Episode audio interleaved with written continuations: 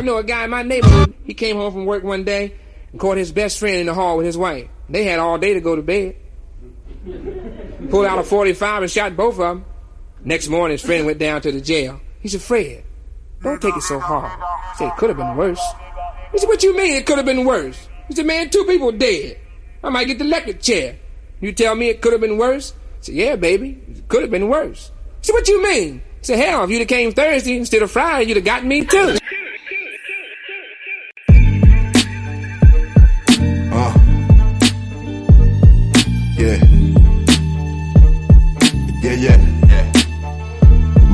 Check, check.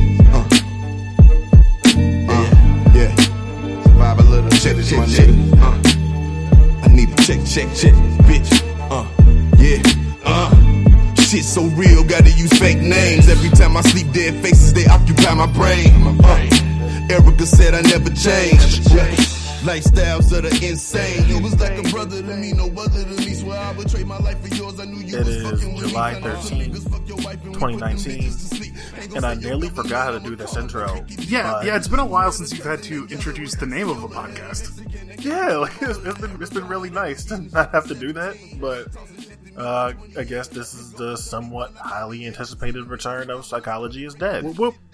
I guess um, still Quentin Moody here. Brock is still doing this thing for some reason. Uh, Yeah, against all odds. Brock, the last time we recorded was I think the end of January. It was. I'm pretty sure it was the year-end podcast for 2018. Yeah. Yeah, and even then, like looking back on it, I think that could like like more like reflects on me and like how unprepared I was like at that point in time. Because usually we do our um top 100, top 120, whatever, like like depending on whatever I feel like doing that year. Right. Like we do it earlier in January, and I saw and then I looked at, it, I was like, wow, like we didn't do that like until February. Like what the fuck happened? I'm like, oh yeah, like. I, I didn't feel like putting together a top 100 and like like completely just bullshitted it until um the day it was until like like when we actually had to record the shows. Mhm. But I think yeah, this is like the longest break we've took between recording Psychology is Dead shows. Yeah, and like part of it has just been we've been busy, but I think part of it also reflects, like as you've been saying recently on podcasts, um, part of it does reflect like where wrestling is right now, which is sort of the topic that we're going to be tackling here tonight. Yeah, and um I think that like this conversation should be a little bit more positive than I think a lot of my other appearances on like doing podcasts lately have been. Uh huh. Just because I think right now with the topic at hand, which is we don't know wrestling 2010s based, uh, the poll that over here at uh, we don't know wrestling podcast network that Sam is going to be hosting on the we don't know wrestling forums, something that he's had in the works for some time now, and really charting the best of the best of the 2010 of the 2010s and you know not region specific you know us mexico japan australia canada anywhere anybody can be can be nominated any, anybody can be on a list and i think what i've noticed is i'm usually a lot more positive when i get to talk about things like these because a lot of the time with the like certain with uh some people that are gonna, are gonna be on our list or ballots that we turn in some of these people aren't as active or as prominent as they were a few a few years ago. So you get to really just like dive into all your super nerdy shit about how much you love them back in a back in a certain year.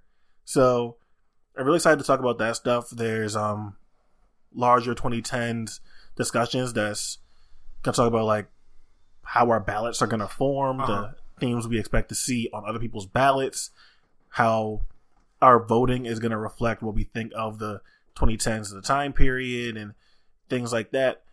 But when you think of the 2010s, I mean, and we, we and we did this when we talked about um the when influence and um importance when we did when we did uh that podcast.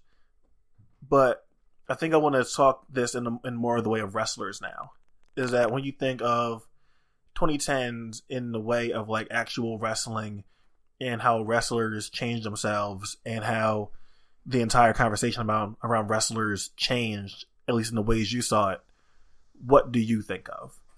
Like, who do I think of as in specific uh, figures within this field, or do you mean like a larger trend? Like, what are we talking? Like like larger trends, and I guess we can get like specific figures after that. Um, really, what it is is like the in some ways. Okay, I want to I want to preface like basically this entire podcast by saying both we're probably going to be talking about a lot of obvious shit here, um, and we're also probably going to talk like old men, uh, like cranky old men who are angry about the world passing them by. Um, and regardless of whether or not that's necessarily true, like that's not really our intention. So if anything gets colored that way, just keep it, you know, take it with a grain of salt. Um, I'm also like the furthest thing from a cranky old man. Like I can't speak for you, but like, oh, sure. uh, but like, I don't think it's um, controversial to say that like this has been even more than decades past. Like this has been a decade of wrestling that was influenced by the internet and in specific like social media and the ways in which social media presents itself like i think this was a decade in which people um appealed to the lowest common denominator with what they were doing in the ring uh, whether that meant stylistically or in terms of like what sort of storytelling they were going for. And, and i think like a lot of what we're a lot of what we're seeing these days and a lot of what we're going to be seeing moving into the 2020s which is a fucking crazy thing to say the 2020s like what a weird decade. Um, what we're going to be seeing and what we are seeing currently is, is a whole lot of like flash in the pan sort of stuff. Like a whole lot of like people uh, getting their 15 minutes of fame and then sort of moving on into another aspect of the industry in which like they are no longer the it thing and i think that's happening faster and faster uh, and it's only going to continue as we move forward. So when you talk about these sort of flash in the pan cases, one person in particular that comes to mind about this, and we're not going to talk about this person on the podcast. Like we've we've done a whole four hour discussion on this person, but just in the um, spirit of like the conversation where Brock is taking this, Kenny Omega I think fits in this. Sure, because well, Kenny has obviously like been a prominent name for a decade plus now. Kenny's actual run as the clear top guy, you know, like wrestling is has all eyes on him and his next step and his next move, whether it was ROH, New Japan, moving to WWE, and eventually AEW.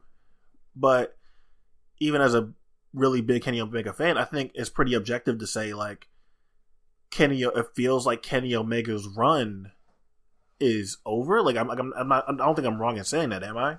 I don't know about over because like a- AEW, like they're having a show tonight. Like that, that promotion is still very much up in the air.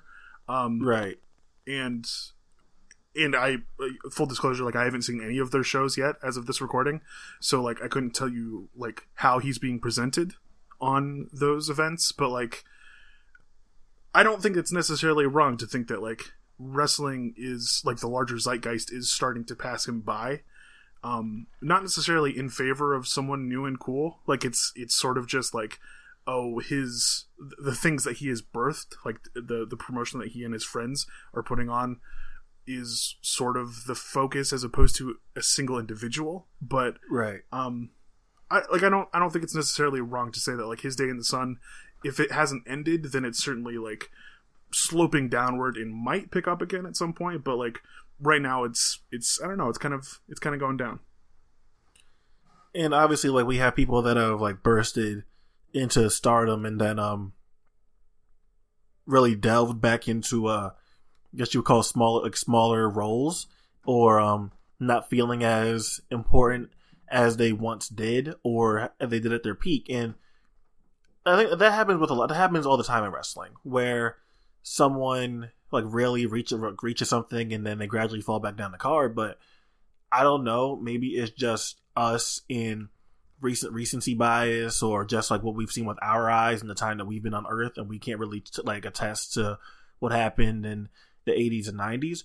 But more now than ever, it feels like guys are reaching a super high level and then going all the way back down, not necessarily like to not being important, but you wouldn't think that this person at one point might have been the hottest star in wrestling, at least like at least arguably. and it's it's not something that's unique just to these top stars either. Like I um like this is one trend that I wanted to talk about like the I don't know how to phrase this truly, but like uh, the the process of a wrestler's rise to prominence has never been faster and shorter and as detrimental to their ability as it has been in the 2010s. Like I think about I think about like the sorts of people who became um, superstars, quote unquote, overnight in like the American Indies and in to an even greater degree, really in the European Indies this decade, um, and the sorts of people that we thought were like going to change the face of like wrestling as we knew it, or at the very least, were going to be like this hot thing that was going to run for a couple years. Like we've seen all sorts of people like fizzle out within a year or two, or in the last couple of years, we've seen that fizzle out within a matter of months. Like you and Tim recently talked about Kris Statlander, who is like now signed to WWE. Is that correct? Um, I think wrote the rumor is she's gonna be coming into the next class or something like that. At least they had eyes on her. Right. Some, some, like that's what And and like literally no one knew who she was. Uh, not even a year ago, like eleven months ago. Like in and this is someone you and I both like. Like she she caught my eye last year in Beyond Wrestling. Uh, she was obviously very green. Like she's still like a two year pro out of Creative yeah, Pro. two years. But like as much as she was just like a really green wrestler i thought she had a cool look. She had she carried herself well and i was like oh this is someone i'm going to enjoy seeing for a little while. And then she blew up real quick uh, sort of due to the fact that like they're due to the fact that like guys are getting signed all the time and and like there is a constant need to pump out not even new top talent in the american knees but new talent of any stripes. Um and so like she became a notable name like sort of overnight here in 2019 and now she's signed when she's barely got any like real experience to her and who knows what the fuck WWE would do to her as we've seen with like countless people like dozens and dozens and dozens of people over the last like 5 or 6 years that they've signed and done a whole bunch of nothing with It's funny. We were actually we were actually having a conversation yesterday with Simon that could fit into this. In that we talked about guys from that 2014 indie class Uh-huh. that were starting to starting to uh, get PWG bookings. People starting to take notice of them. And the three guys that came to mind were Andrew Everett, Andrew Everett, Trevor Lee, and Speedball Mike Bailey.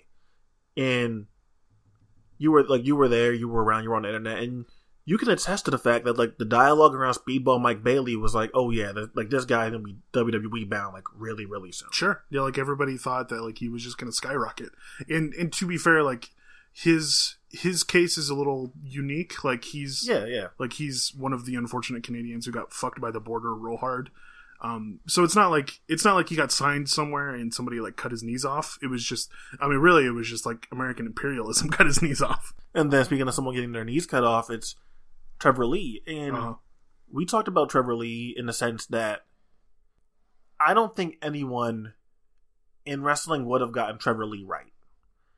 I don't think if he went to any major company that the Trevor Lee that we know he's capable capable of being would have ever gotten a chance. And I and, I- and I think that I think that flies for Impact, Mm. Ring of Honor, NXT, WWE, like New Japan, like anywhere. I just don't I just, I just don't think it would have panned out great for him.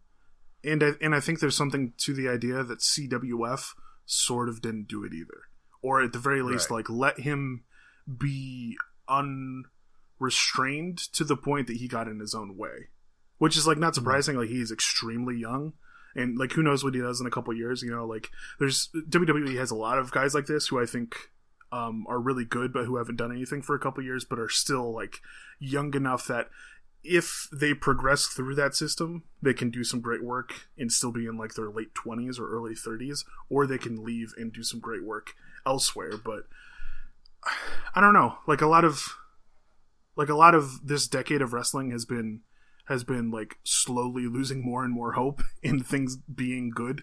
And a lot of that has to do with like people larger companies, WWE in particular, like signing people up and doing jack shit with them. when we like getting back to like a more like wrestler centric discussion, me and you both have talked about the fact that when we think about the we don't know wrestling 2010s, is that when we encapsulate it in the, just this period of 10 years from January 1st, 2010 to December 31st, 2019, is that no one really has a squeaky clean resume Uh-huh. of like a solid, great 10 years with no interruptions and nothing, and never feeling like they're being held down or held back or no, or someone's not doing anything with them. And I think that's what makes a poll like this so interesting.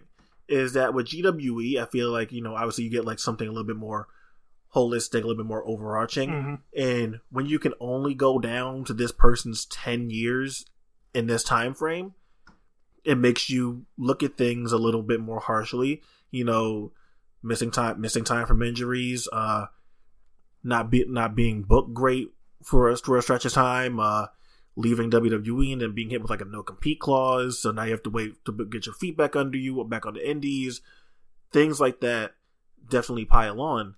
So when you talk about WWE uh, going and signing up a lot of people, there's a lot of guys that we will consider for our list that I think are going to be greatly affected Mhm. by something like WWE signing them. And like, granted, like this only matters in like super nerdy terms of us doing of, of us doing lists like this. Like, like that, I know that I know I know there's a lot of people that are perfectly fine with their doing nothing in WWE, Sure. but I think it especially it's especially bothersome for people like us to like really care and really like putting our time into uh ranking and rating and like figuring out where we want to place these people. But something like people being snatched up at such a rapid rate, uh, I'll say like the last like two years has hurt some people's cases, uh, and like notably like Chris Hero has like been super hurt by this, or will be super hurt by this by the time like, by the time the poll starts. Right. And it's not to say that like it's not to say that Hero would still be having a hundred matches a year if he was still on the indies. Like because like he is he is very obviously getting older and his body is changing and like and he has to deal with like uh, the the realities of that situation. So like it's not necessarily the case like oh WWE is is like holding him back, preventing him from being as great as he was in 2014, 2015, 2016, what have you. Uh, but like there are like there's so many cases like that wherein like we we see wrestlers who are like obviously talented or um in some cases like unanimously agreed upon as being like great wrestlers and this company or other companies like either don't do anything with them or like shove them into such a specific role that they have in mind that it like it doesn't play to their benefits and like it it I don't know. There's I think there's a lot of good in the WWE system in a general sense, but like the worst thing that they do is like take the ability to do whatever the fuck you want away from like some of the most creative people in the world. And it and it really it really like handicaps guys like as you said like guys like Chris Hero who like are probably still front runners for my like wrestler of the decade but are are like staring down like two, three, four, five years of this decade in which like they don't do a whole bunch of consequence. And really that's what it is. It's like it's not necessarily that people are doing nothing. It's that like what they are doing is not in the zeitgeist. What they are doing like is not in the forefront of what people are talking about. What they are doing is not like showing up on someone's uh, match of the year list. And maybe that's an indictment of like how we think about wrestling and in the ways in which like we talk about wrestling, especially especially on like podcasts like this, especially on forums like these. But like, um, I think that's I think like no other decade has it been like so important not to just like fade into the background as it was in the 2010s. and even then, like you bring you have a good point about not even necessarily doing nothing, but just not being in the zeitgeist. But I can also attest to the fact that if I go back and watch Hero's stuff and FCW and NXT, that while there is good stuff, he does have good stuff. Um, there's there's Rollins there's Rollins stuff I like. Obviously, that William Regal match from NXT is like super hyped up. There's a Luke Harper match in NXT that's really great. But as someone that's watched all the NXT from that time period and all the NXT from um, Hero's first stint there, there really isn't a lot. So while I like while we can go through and pick the gems, there isn't going to be a lot. And we can do and we can do the same thing for his last two for his last two years too. We can go and pick the gems and we can talk about like I mean, yeah, he's been having he's had really good matches with Matt Riddle and Hideo Itami or Travis Banks or whoever or, or uh, whoever else they thrown in there with him, and that's good and all, but it still feels like too often week in and week out you turn you tune into NXT and you still see Kassius Ohno doing nothing, and it might not even be like bad. It's just like oh well, and you and you got to you got to the point there is that there's really four years where you can be like damn like Chris Hero like really isn't doing anything. And, and like the thing is like they do that with a lot of people and why it feels bad with someone like Ohno is is the fact that like I can look at three years of this decade and say I'm I am fairly certain he was the wrestler of the year, and like there's no one else I can say that about. Like maybe Hiroshi Tanahashi, and like even that I think is sort of a stretch, but like it's it's just like mind boggling to see like the industry kneecap somebody like that. Uh, like I know someone that like we both and like all of our friends get really upset about is uh is Biff Busick, Mhm. and Biff Busick signing relatively early. Um, gosh, like when when's he signed? Like the end of 2015. Uh, not even the end, like in the summer. Like he his last indie dates are August of 2015, I think. Yeah, and he's someone that we talk about and we think about is that like give give us like another year and a half of Biff, Right. and he might go down as like one of the best, like one of the best indie guys of the generation. And it's not just because like oh he gets to have these cool matches. It's it's the fact that like he gets to progress in ways that like WWE is not quite interested in allowing him. Right. And it's been really it's been, it's been really difficult seeing seeing guys like that be put in positions like that. Um, another person we're not going to talk about in depth or anything, but like Zack and Zack and we and we've both talked about like Zack ha- isn't necessarily bad in New Japan, but New Japan has a very specific vision of what they want Zack to be, or what they want Zack's character to be. And granted, like this is going to be more of a 2020 problem for Zack, but still, I could see someone being like, "Yeah, like the last like two years hurt Zack because in his uh, biggest work of the last couple of years, he's just been like this really over the top, super ham fisted uh, heel character, and the stuff that we liked about him before, the stuff that at least I, I at least liked about him before, is that he had these sort of shades of gray, and that New Japan is like completely elim- eliminating that from him. But you mentioned someone there in um Hiroshi Tanahashi, and I was thinking of uh, well, there's a discussion we were having in in Slack, but we were talking about the 2011 wrestler of the year, who like the 2011 wrestler of the year would be, and I don't, I, I don't, I've never loved 2011 that much when I went and like looked back at the year as a whole, Sure. and I think some of it has to do with the fact that like the um Punk Cena match, like the Punk Cena Money in the Bank match, is like obviously so famous and so important to wrestling history, but I'm not super over the moon about that match. Oh. Like I think, like I think, like, I think it's a great all time great match, but I'm not like I'm not sure it's a top ten WWE match ever for me. Sure. So I think that's where um I differ a little bit. But someone I threw out there was uh Hiroshi Tanahashi. And Hiroshi Tanahashi, when we compare him to a lot of the other great wrestlers that might be front runners for um a distinction like this of being the best wrestler of the decade, has one of the cleaner resumes that someone could have. And And like even you, I don't know. You continue your thought first.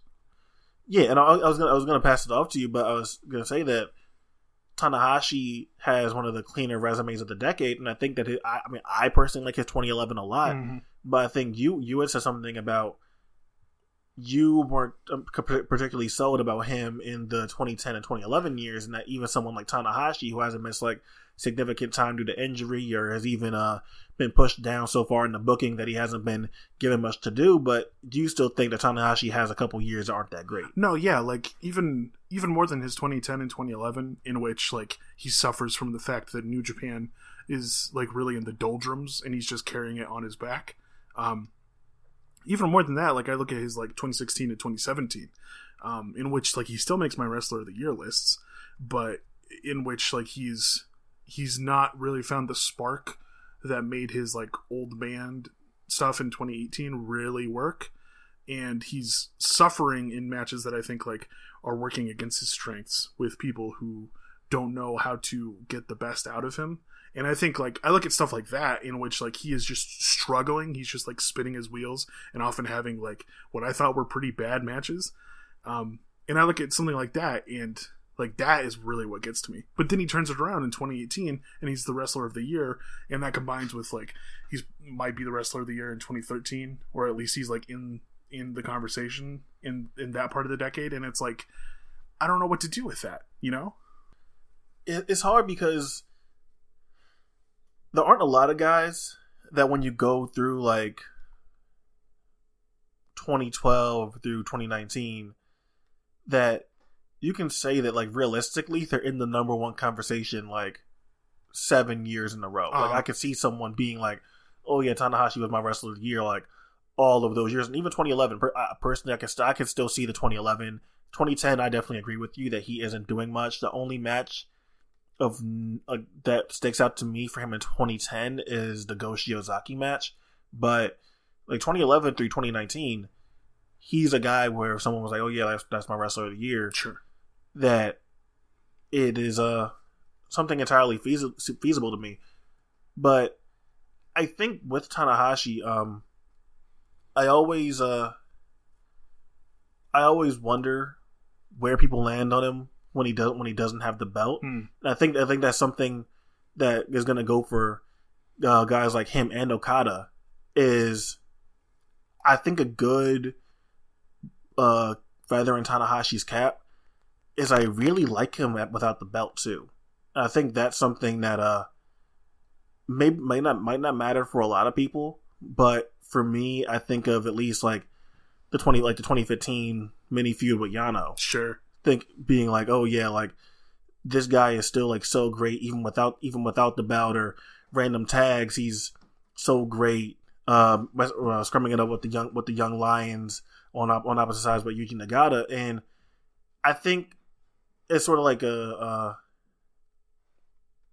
I don't know. It's Okada's Okada's still missing that sort of thing for me as to where anything he does can be so great because he just boosted with his personality or engagement with the crowd and obviously like that makes like Tanahashi such a special wrestler.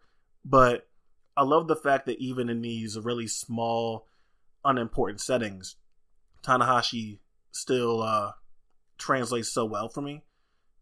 And I think I think both of us are some are people that have watched most of the New Japan for the decade, right? For the most part, yeah. I guess now what I want to think about here is our blind spots and I know I have a couple like super glaring ones, but I'm not sure if mine or yours are exactly the same. So I want to so I want to know where uh where where you're exactly you're land, uh, aiming for to uh, hit before we turn ballots. Do you mean just in New Japan? No, not not New Japan. Like any, like anywhere all over the world. Oh, okay. Um, well, every time we talk about, I hate it. I'm such a broken record. Every time we talk about our uh, match of the year lists, in these famous podcasts we do. Um, I always talk about how I've never seen as much lucha or Joshi stuff as I'd like, um, and so I, I think that's that's relevant here. But like in in specific ways, like um, there's definitely like all sorts of lucha stuff that I would want to go back and get to, um, but I don't think there's anything necessarily that high end that I missed out on. But I think I would like to go back and watch some AAA because like they are historically a promotion that I do not care for um, and I'd want to see if there was some stuff there that I could really dig my teeth into. Uh, as far as like Joshi stuff, it's not even really Joshi stuff so much as like uh, for a while now I've wanted to go back and watch like women's wrestling in North America. Like I've wanted to do a deep dive on Shimmer. Uh, recently on Twitter, I mentioned wanting to go back and watch some Mercedes Martinez because I think she's someone who like I could very well conceivably see as an all-time great if I had a better like conception of what her career looked like. Um, and relate to that, it's like there are like like I kept up with all the the the um I kept up with all the uh popular American indies over this decade, and in the last half of the decade, I, I think I, have done pretty well to dig into like the more obscure stuff. But in a general sense, I, I would like to have a better grasp on like the southern indies, especially uh, prior to 2015. Um, and I'd like to get a grasp on like the California scene with like Premiere and APW, those promotions that I've seen little smatterings of, but would love to see more. You mentioned the California, the California indie scene, and more recently we've had a like a P like a PCW come come through and be sort of the uh, one of the breeding grounds of the newer uh, California talent. But thinking of that class before them, of your uh, Jeff Cobbs and Timothy Thatcher's, is is there a is the lack of footage there for Cobb and Thatcher gonna hurt those guys for you? Because by by 2014, I think we're getting pretty good pretty good amounts of both of those guys. Yeah, but for the 2010 through 2013 is that gonna hurt. I mean, I, I don't think you're a, a big Cobb fan. I'm not even sure he's gonna make one making your top 100. I would doubt it. Yeah, yeah. But obviously, like we're both really big Thatcher guys, and is Thatcher footage being so scarce from the beginning of the decade going to be something that hurts him for you? Uh, yes and no. Like from what I understand, like he does have a lot of that stuff on APW, and that's still online, as far as I'm as far as I'm aware. Um, and unless they took it down, in which I would be really I would be really upset. I think the premiere stuff is all up online still too. Um and like there's definitely more out there that I would have wanted to seen uh would have wanted to have seen, but um I think that I think that by itself like the APW stuff and the premiere stuff would be enough to carry me. Uh and it's not like I, I think the big thing is like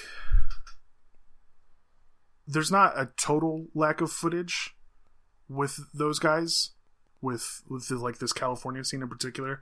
Um, and I think like the stuff that matters has been championed by people that I trust, like the Segunda Caída guys. Like I've done some deep dives on that EPW TV show, and and like that's definitely going to be something I'm going to lean on once I finally get around to watching that footage. But more than that, like I think where footage, the scarcity of footage, like really gets to me, is in something like Lucha Libre, which is something that you and I both love, but like I'm I'm pretty sure you and I wouldn't necessarily have a ton of luchadors high up on our list this decade.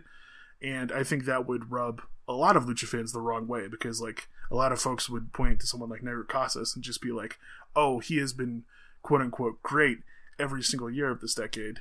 Like he has to be your surefire pick." But it's like I can go back and I can watch like the smattering of footage that we have of him in say 2011 or some or, or so, um, and I might think it's good, but it's like it doesn't speak to me in a big enough way. Like it's not it's not like a, a big enough match, and it's not um oh what's the word I'm looking for? It's not his performance. His performances like, and is like I've really I've and I hate saying this because I, I I love Negro Casas a lot. Sure.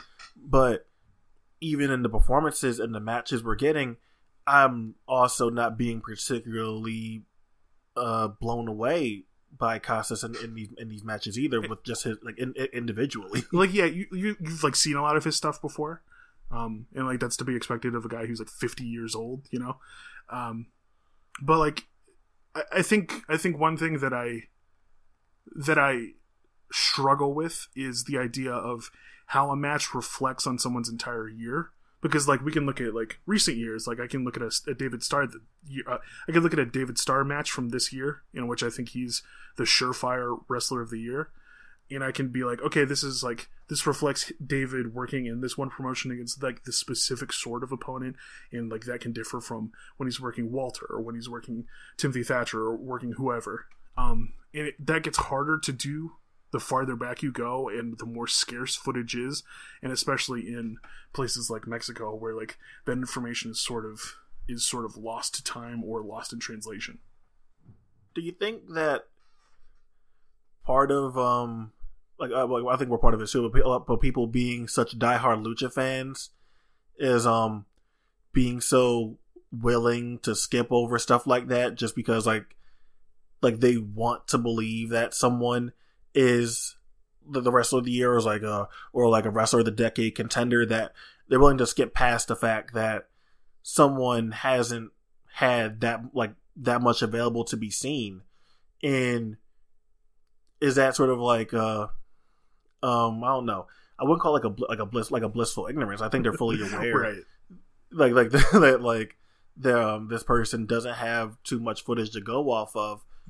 but I think I think there is something to be said though about just being like, well, well, fuck it. Well, I like the, I really like this this one match this person had this year, mm-hmm. so they're gonna be top five regardless. Yeah, like it's. I want to take a diplomatic stance here. Like I think there's definitely some truth to that, but you're totally right in that like none of these people, many of whom are our friends, like let's be real, um, none of these people are like just total numbskulls. Like they're they're they're folks who are smart and creative and thoughtful, and like they approach wrestling in in ways that I find uh, quite admirable. But um, I think I think people when they've sort of dug themselves into like a specific niche. And this isn't just a lucha libre thing. This is like an all japan thing. This is like a, a joshi thing. This is like any any smaller subsection of professional wrestling especially when it gets uh, outside of north america or outside of america specifically. Um, i think like anybody who gets into that niche is going to be like uh, very fiercely protective of what they see. And uh going to be really skeptical of anything that's outside of that field and are going to argue their stuff on their own merits, uh, which may or may not differ from what like a larger perspective might hold like it's or what like a larger a larger fan base like might value and i don't think there's anything necessarily wrong with that but like right. it becomes it becomes something of an issue when we're talking to those people in the context of like a a uh, a large poll like this. But it's it's it's also like what makes this fun, I think.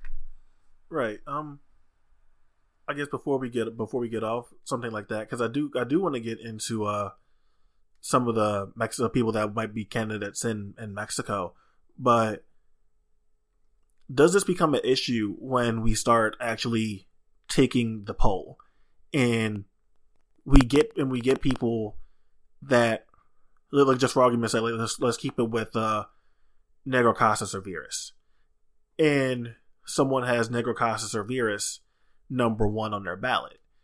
Not that these guys are bad wrestlers; these guys sure. are like I, I, believe like all like at least talent like talent wise all time great wrestlers, and I'm I, I don't think it's necessarily like the wrong idea or uh, like inherently wrong to be like oh yeah Negro Casas or Virus could like could be the best wrestler in the world if that's how you're looking at it. Like not who had the best year, but do I believe that this person is still like the best wrestler in the world in whatever given year? And I think that comes into a different distinction of how people uh make lists like this.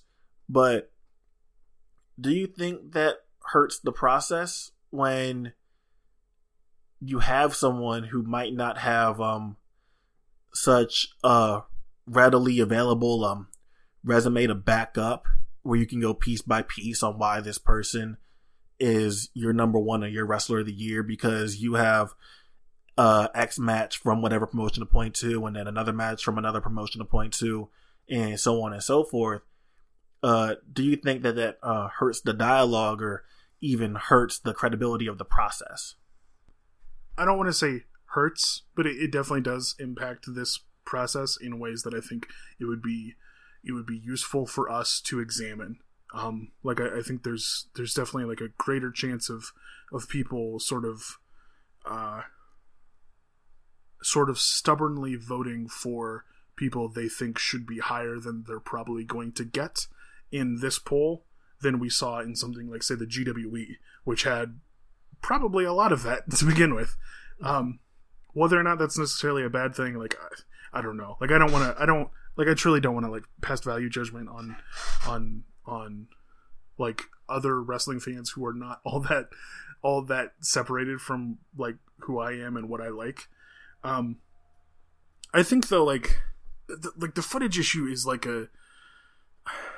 At some point, it doesn't even become about wrestling. It becomes about like economics, I guess.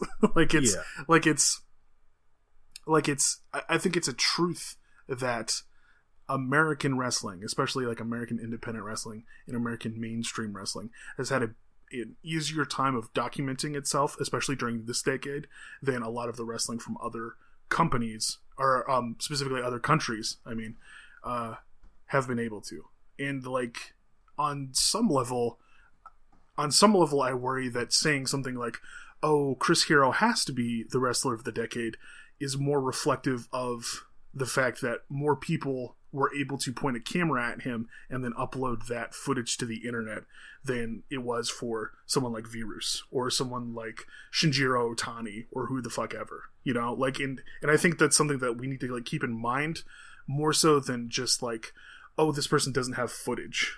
Um and like I, and I and at the same time I don't want us to just be like, oh, that means that like all these all these foreign wrestlers should have like these handicaps and like they should be they should be moved up five spots higher on this list than they were automatically. I don't know. Like it's I don't know how to fix that problem, but I think it's again it's it's like something that like we should examine as we move through this process.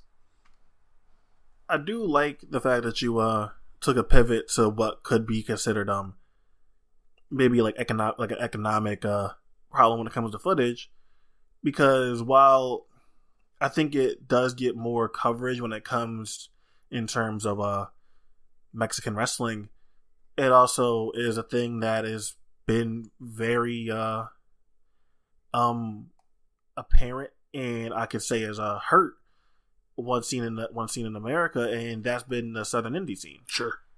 So when we have these conversations, and you're talking about how unfair that might be to just be like, oh yeah, well Chris Hero is the is the wrestler of the decade because he has all this stuff available, and you know all these other guys possibly being as great, but not but the footage not being there. How does that translate to say uh, Kyle Matthews, who we both really like, or and Anthony Henry that is like he's been he's been he's been an evolved guy the last couple of years, but he was end I think it was NWA Wildside, like you know, but a guy that has roots that go super far back. So how do we tackle guys like that? Because on one hand, we have guys that have been in the game for super, super, super long, and that's your Kyle Matthews, Anthony Henry types. And on another hand, we have our guys that are uh, newer and their stuff is on YouTube, but a lot of people haven't really watched it. And immediately my mind goes to a Fred Yehi, Totally. where um the first Fred Yehi stuff that's getting any buzz is 2015, and I think it's the Slim J stuff that is uh going on, and I think it was Anarchy, and really good, but it feels like such a lifetime ago because I don't see people talk about those matches anymore, and I feel like people uh haven't really like upheld the legacy of like whatever like southern southern indie stuff. And i think that stuff um comes, comes with people getting busier um as the years have gone on um a, a lot of people we know like just, get, just getting busier with uh running running promotions and just going being all over the place. But something like fred j fred Yehi versus slim j gets lost and fred Yehi's entire rise gets lost. And fred Yehi is a, fred Yehi is a guy that when we um as we get closer to the deadline for our ballots that I plan on doing a really big YouTube deep dive on because just like just based off searching his name, I know that he has so much shit on YouTube that I know there's a that there's so little people have watched. Well, it's it's also like Yehi specifically is in a weird place because a lot of his available footage is explicitly backyard footage, Yeah. and I'm not sure I'm not sure how people want to treat that. Um, and like there are other people who I would be voting for on this list, like say a Daniel Makabe or even perhaps a Tony Deppen or an Alex Zayne, who like a lot of the stuff they did this decade was explicitly backyard wrestling, and if you wanted to judge the values of that, I guess you could. Whole, whole different bag of worms. Though. It's yeah, like I guess we'd have to talk to Sam about like whether or not that should be that should be included. um, but I think that's like an interesting thing to talk about at the very least. But like even more, even more like an issue with like Southern indie footage than um, most lucha libre promotions, at least, is the fact that like some of those people don't want that stuff uploaded. Some of those people don't want that stuff taped because like they they very much have the mentality of like, oh, if you're uploading this somewhere else, like this is like this is tickets that we're not selling. Like people are not. And, gonna... and, and, and to be fair, I I know at least of a couple promotions or promoters in Mexico that do have that same mentality. Totally. So while like I'm like I totally appreciated when you made the um, economic point when it came to things being recorded, there's also a lot of people that still have that same mentality of Uh-huh. oh putting this online is going to take away from the game. What was that? Um, what was that Jonathan Gresham match we just missed out on? Was it him and Virus? Yeah, Lucha Memphis like like notorious like Yeah. like that like the guy the guy the, the guy over there books all these matches and like for years I've been getting told like yeah if I do this it's going to take away from the people I bring to my show. And I get that, dude. Like I totally get that, but it's I don't know. Like that's just as much as a factor of anything. Like it's it is undeniably a privilege to be able to upload your footage for free, let alone to like have people pay for it. Like like uh, to have like the infrastructure available to make people pay for it. Like it's it's definitely something that should influence how we talk about this stuff, but like I don't I don't know what the end result of that discussion should look like. I, th- I think it's more just a theory than actually having answers to it. Because while I would love to be in a position as to where like we can go through like all the all the Kyle Matthews stuff I wish, man. and and just and just be like, oh yeah, well th- clearly this guy should have been like top twenty or top thirty of the decade if we were like really paying attention and documenting things.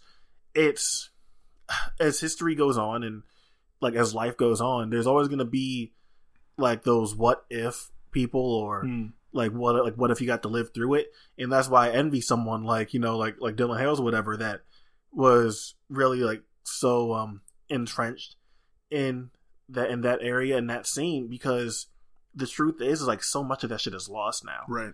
like there's like there's a few AW, AWE matches that we have, but so much of that and what was going on is is lost now. Mhm. Uh, I'm not I'm not even sure Jimmy Ray versus AJ Styles from like 2015 Yeah. is still is still online anymore. right like that was and that was like that, that was that was basically the match like that kicked off this entire trend of of the southern indies like rising to prominence like and and something that made my if it didn't make my match of the year list it came close and it was like something that like uh that the AJ Styles wrestler of the year um case like really hinged on in 2015 and like yeah if if that's gone like one of like the highlights of that scene from that particular year then like what can we expect from something that would like flesh out somebody's case in in the whole decade you know Yeah, and like this is why it makes it even more bittersweet when we uh when Kyle Matthews got injured and his career ends the way it does.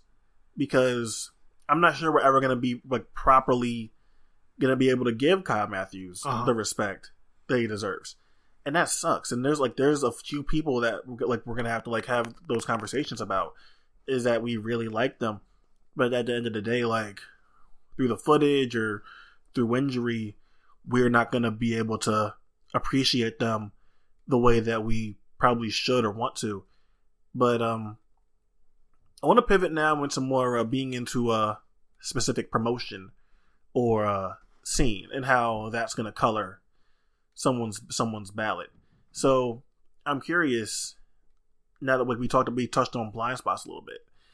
Is there a promotion in particular that you could see yourself uh, being a little biased towards, but when by the time you're making your list? i mean i think i i wear my biases pretty clearly on my sleeve um so there like there are definitely going to be like people from beyond wrestling and from chikara and from czw and even maybe from Dra- dragon gate that are going to be higher on my list than i think most people would have them Do you want to name names here? Like because when because I, I got when you say Dragon Gate Beyond, um, even Chikara. Like I, I know I can get a good gauge of the guys that you're probably talking about. Mhm. Your Eddie, your Eddie Kingston's, uh, Yoshi, Yoshino's, CIMA's, uh, Gulak's, stuff like that.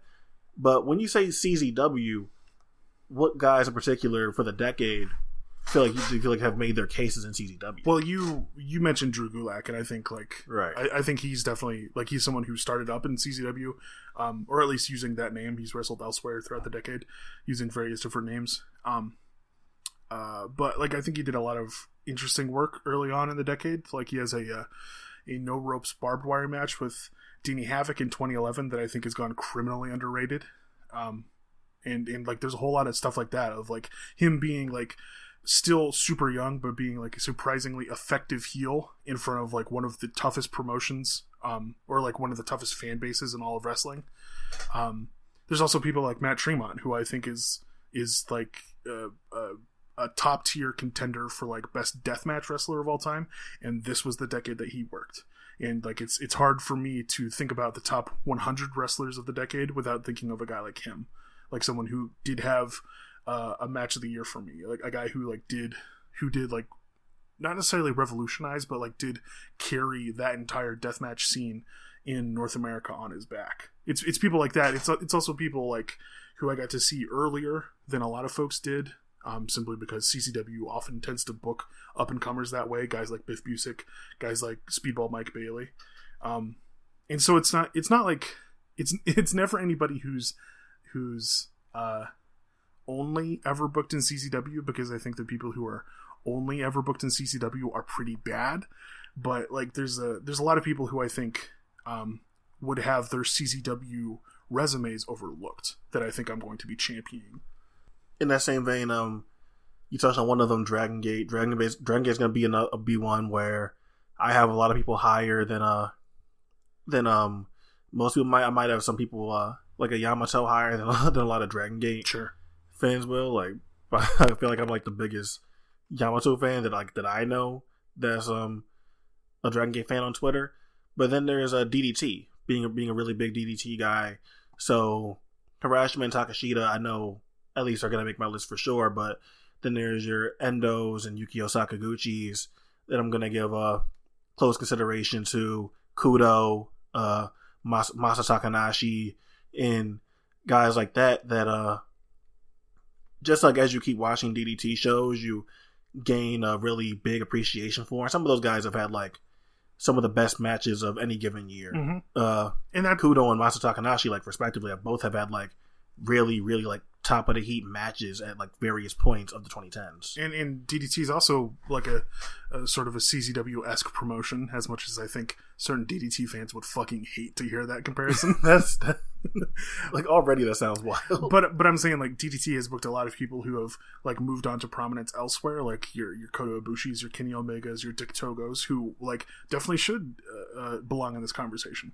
On the flip side of that, is there a promotion that you absolutely hate that where someone is going to get hurt because you just haven't took the time out or you just don't care enough about the promotion and what's going on to really give someone's work like a fair chance? As much as I hate to say it, like TNA Impact might be that for me. Like not to say that like I loathe the promotion or anything, but like if somebody if somebody's case is going to be made or broken off the basis of what they did in TNA, I think I'm just not going to bother because because there's just like I. It's not to say that they they've they put on all bad wrestling, and it's not to say that like like their fans are stupid or anything, but it's to say that like it's a promotion that like is pretty uniquely unappealing to me, um, like tonally, stylistically, what have you. Uh, and I think like outside of a few key people who I'm already like predisposed to liking, I, I think I'm just not going to bother digging into that. Now, I know that like historically you're a really big US US indie guy. Yeah.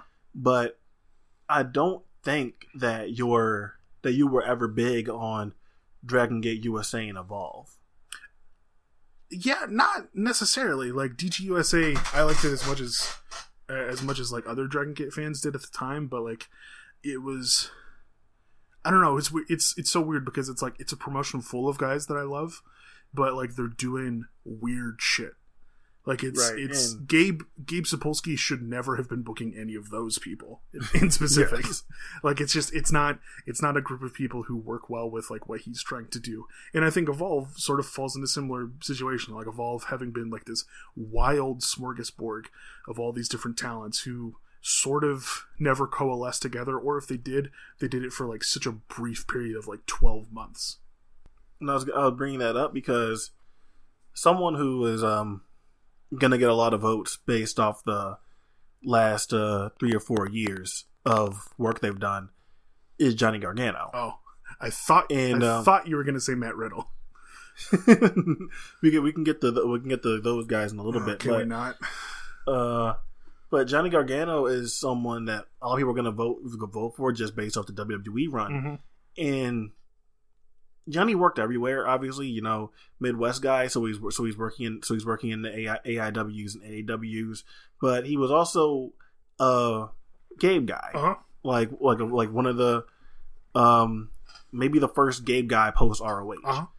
So does that stuff at all like help Johnny help Johnny for you? Because I think you've been up and down on his WWE work.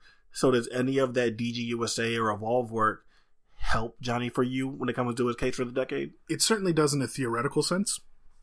Pardon me, I've had a sore throat all day and it's really fucking me up. Um, it certainly does in a theoretical sense because uh, early earlier in the decade, I was sort of a fan of his. In that, like me and my friends who could only afford to get so many wrestling DVDs a year, like mostly watched guys like Johnny Gargano via like the smattering of stuff that showed up on YouTube. Most of which wasn't in full matches. So we would see him doing stuff all over the place in like 2011, 2012, 2013. And then we would see him whenever he showed up in like Chikara. And we'd be like, oh yeah, this guy's really good. And there's definitely like a period of time there where he is like, pardon me, where he is like arguably the biggest name on the US Indies who wasn't in PWG or who was not yet in PWG, I think. Um, and I remember all that stuff fondly. Now, should I go back and rewatch that stuff? Maybe my opinions would change a little bit. But as it stands right now, like I think that does help a whole lot more than it hurts him. So when so when I think of Johnny, I'm also someone that um I I land I land in the camp of Johnny Gargano has always been good. Mm. And the people that are saying that he's been wow, where did this guy come from? He just got so good suddenly or just sort of insane.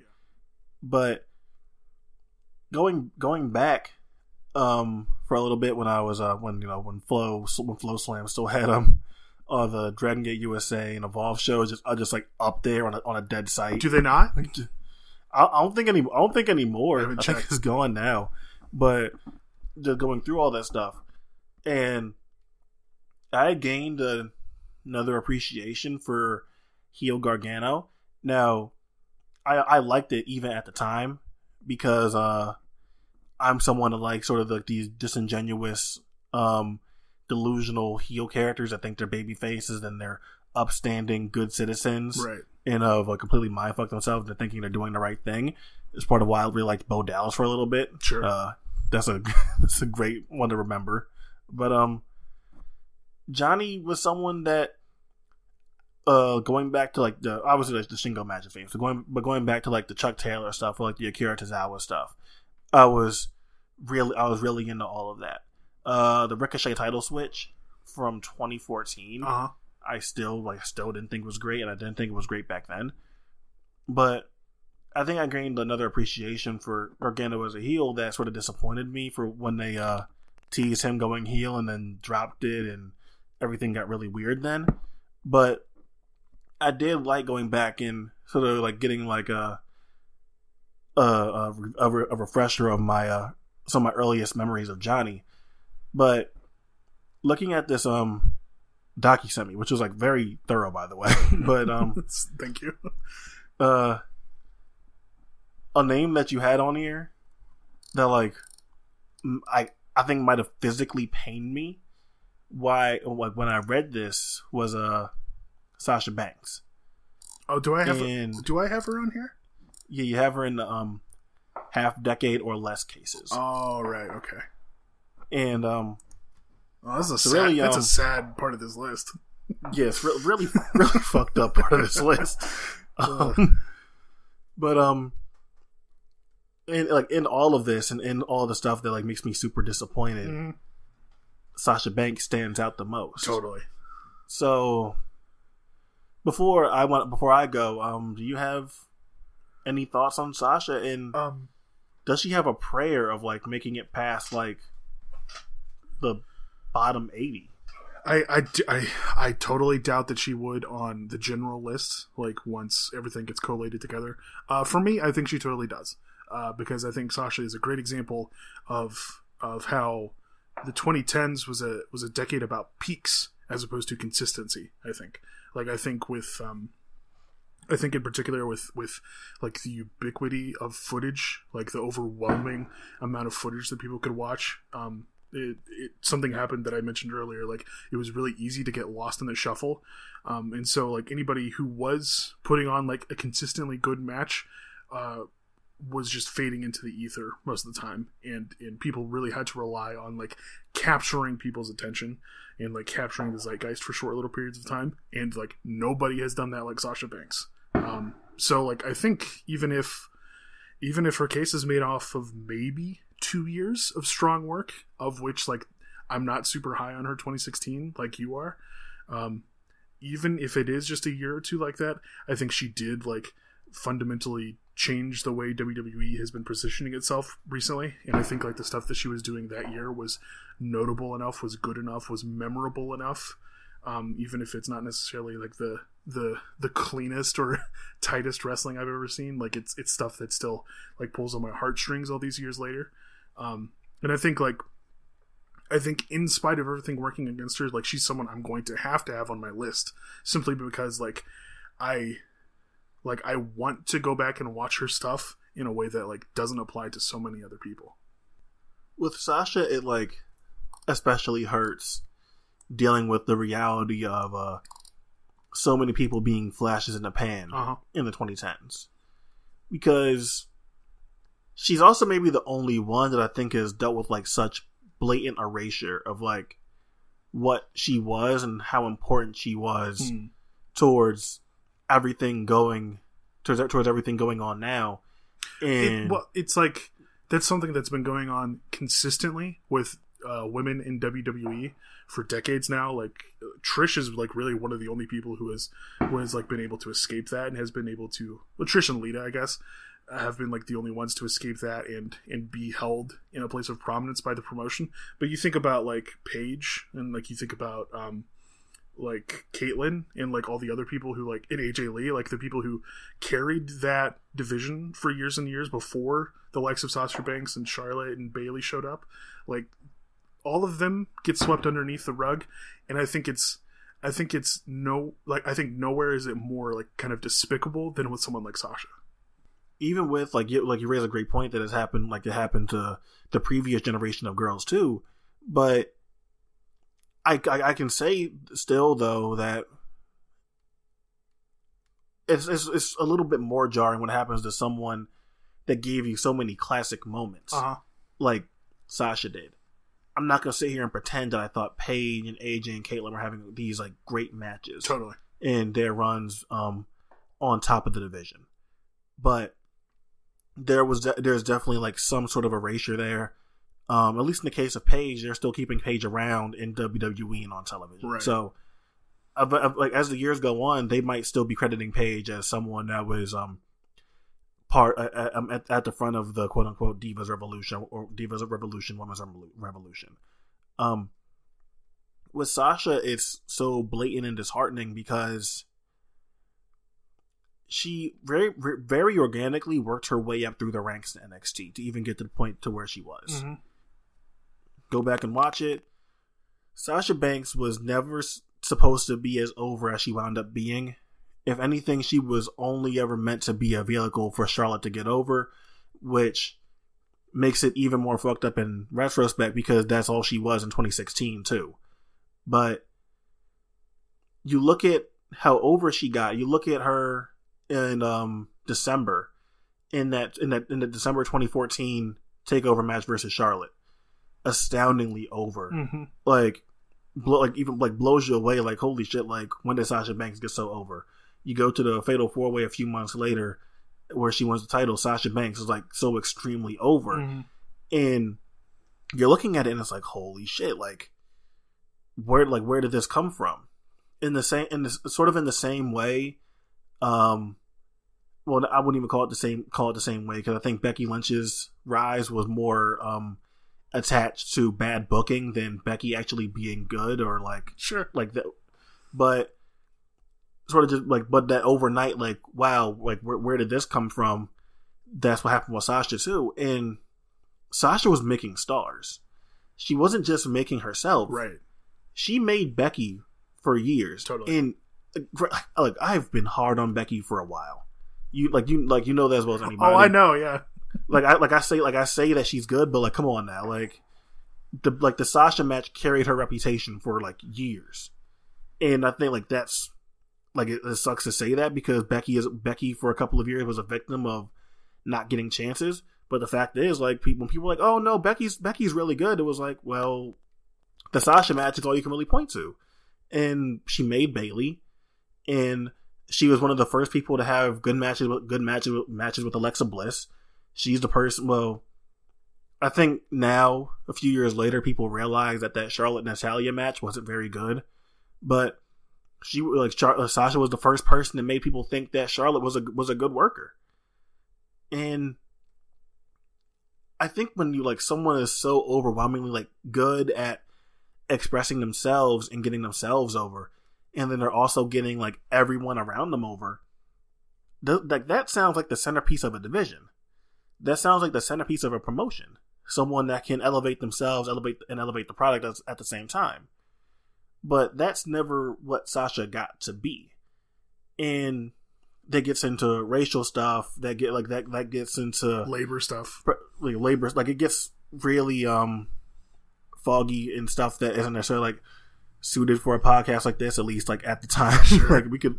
But it's like it's something it's something that eats in me more than like you know even like like a like a CM Punk or something like that where Sasha should have had one of the better cases of the decade like assuming she like like like hopefully she doesn't get hurt and um she's not missing time or too much time from injury.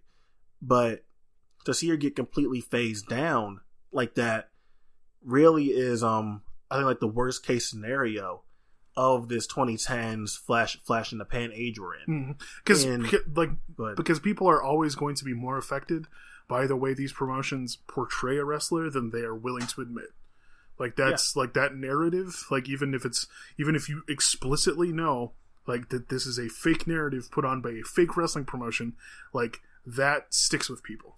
yeah, like no other case I think represents that. Like Sasha Banks is one of them, but you know Dolph Ziggler.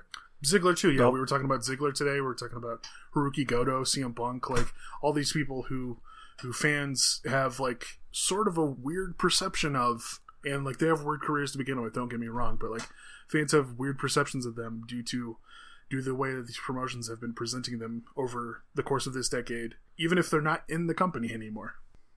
And I, I do want to get into these um half decade half decade or less guys and where um their cases might be at least for us but you're right in that's a that's a conversation that I want to delve into just a little bit but where um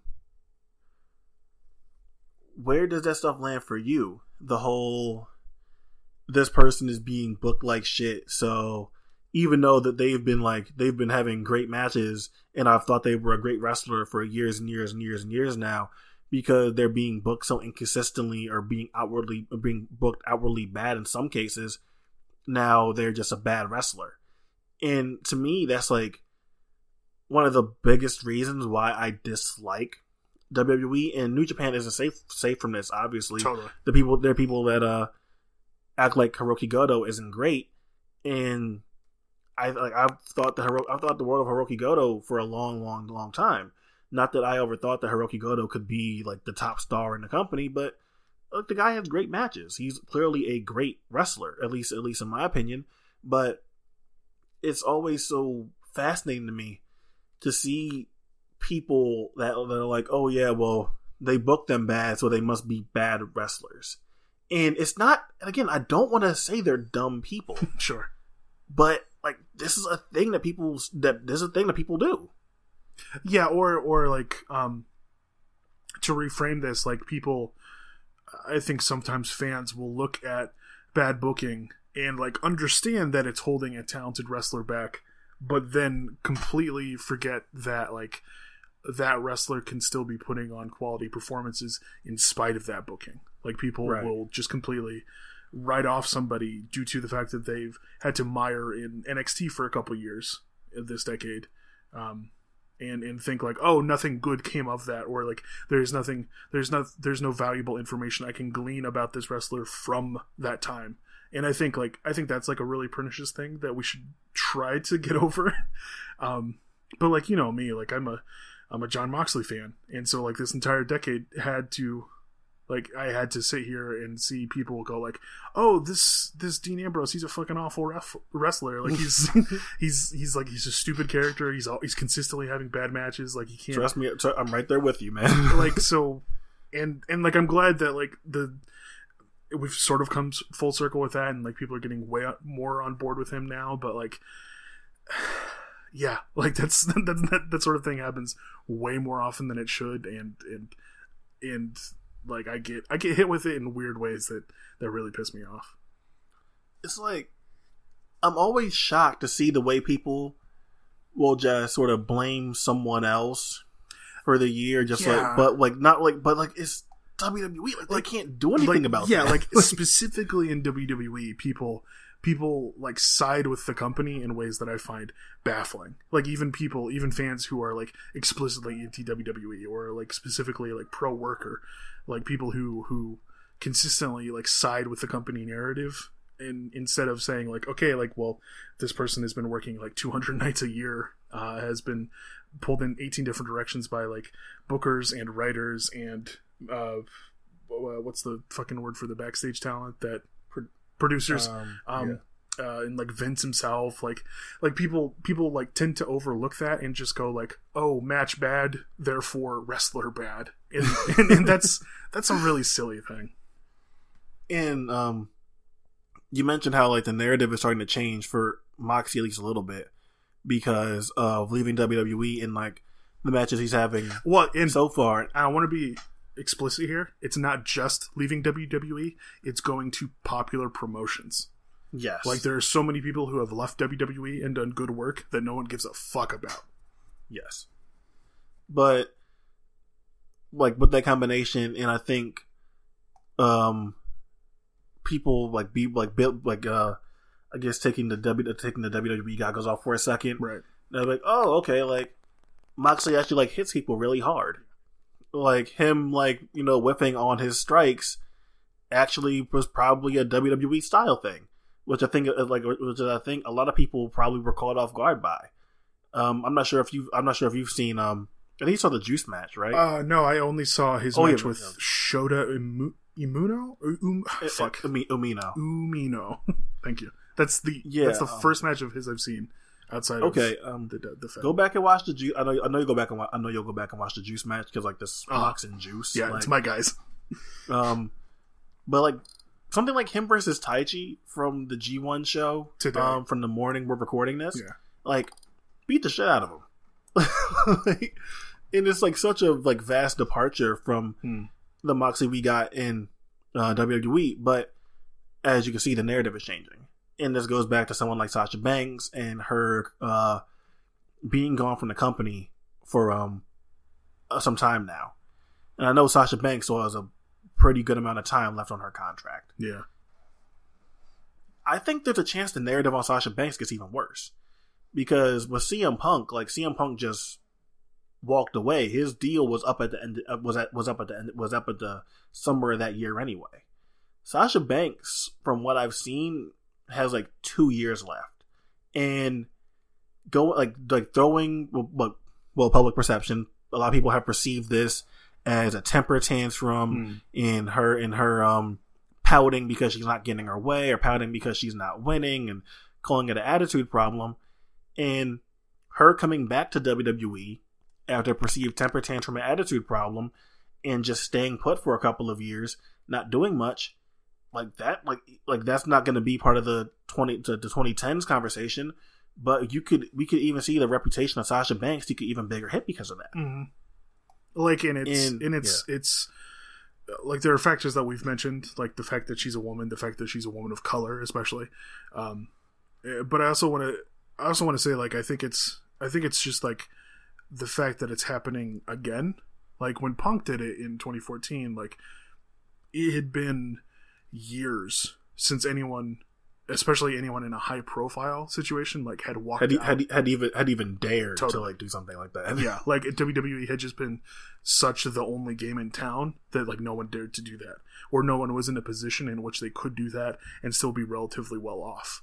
Um, so like Punk does it in 2014, and like in the five years since then, like the wrestling landscape has changed dramatically, and I think a lot of people like, regardless of like how familiar they are with the situation regarding like Sasha's contracts, um, I think a lot of people are sort of just fed up with seeing that sort of thing. Like fed up with people deciding they're bigger than the promotion, like rightly so often. Um, and I think like I think it's just a situation in which like oh she's doing this like a little too late, and like the worm has turned on her. So for people that don't necessarily have the most extensive uh, resume for the period of the 2010s, and there's some prominent guys here that uh make this make this list. We just talked about CM Punk, but I think a couple of people that are very interesting to have in this conversation are uh, Sami Zayn, Matt Riddle, and David Starr. So I think right now I want the first one I want to tackle is Sami Zayn. And with Zayn, you know, I think a lot of Zayn problems come from expectations. Um, I think because a certain segment of people heard Zayn get talked up for so long, and they weren't necessarily as on board with Zayn that when Zayn makes it to the main roster and he's not exactly given um these uh situations to thrive in, that people aren't um sold on Zayn. I think a lot of people did the same thing to Kevin Owens. Right. Um, and I think Owens, and I think Owens, um, in ring output has definitely been worse than Sami's as far as uh TV on the main roster. But Man, I don't I don't know that I'd even agree because like at least like Owens has been around longer. yeah, but I think I I think I remember more Zayn TV matches than I've remembered Owens TV Sure. matches. All right. Um, but again, I think I think I think this comes from a lot of the same people. But as someone that thinks Zayn is like, well, again, looking at his whole career, I think he's one of the top fifteen, top twenty wrestlers ever. Uh huh.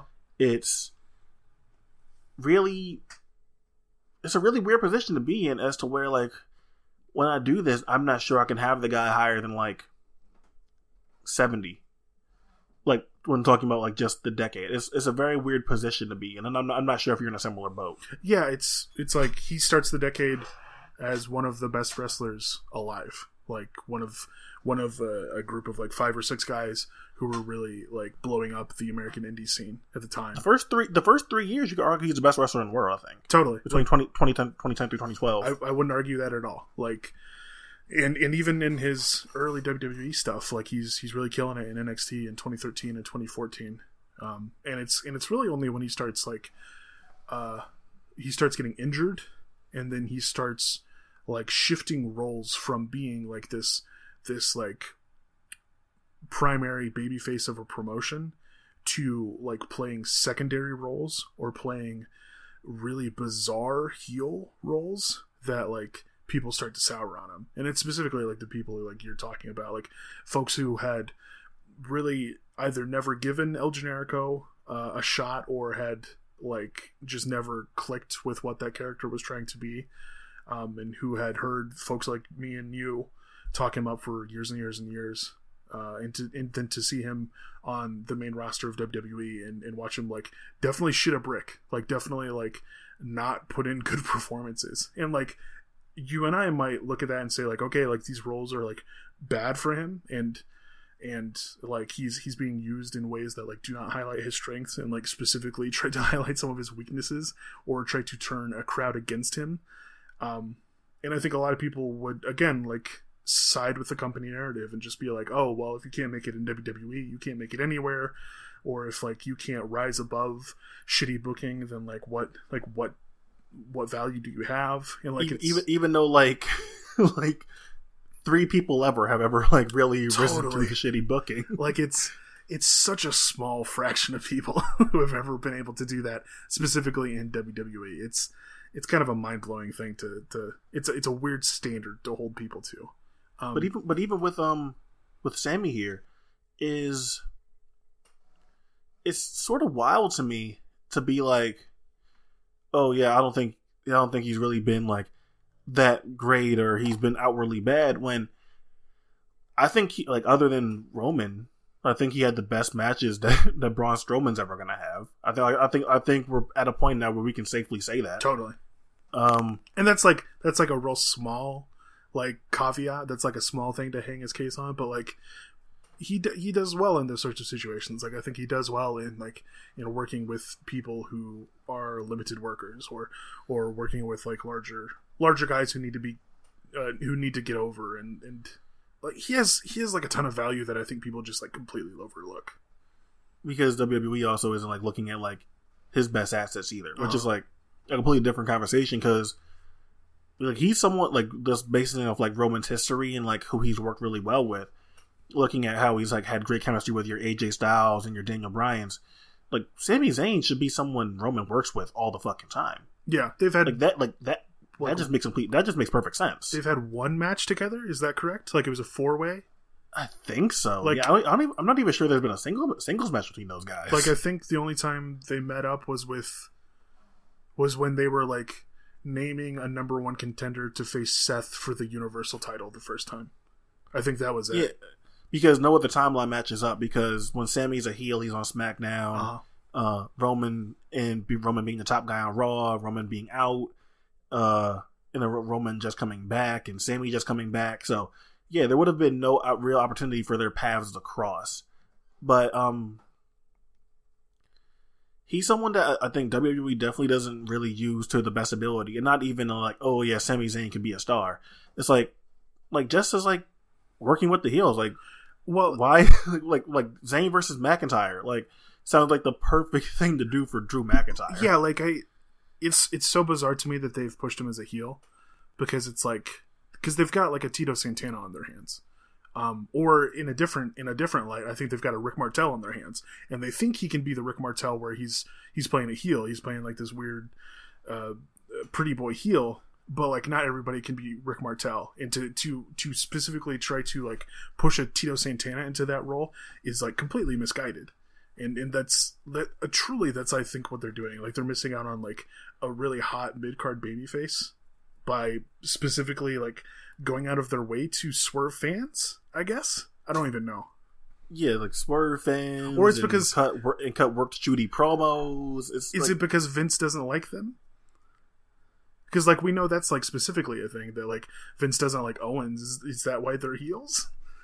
like I I don't know. It's weird. It's it's it's uh, and Owens just turned face, which? Okay. is a completely which, which is a completely different conversation because Owens was supposed to be a face when he came back, and then the Kofi and then Kofi took off, and then they turned him back for Kofi, which again, really weird because you could have just did Orton or Ziggler and not turn Owens. Yeah, I guess.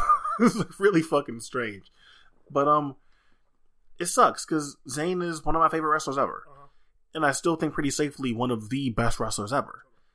But when I look at the decade, he got so mishandled when it when it came to his main roster run, in spite of like having really good team matches with the likes of Braun and Seth and Seth Rollins and AJ Styles. That I thought like where I thought he showed up, or the or when the um Kevin Owens feud got a spotlight put on it for in, in 2016, and for a period that was the biggest feud on on the television Owens versus Zayn, and those two guys showed the fuck up.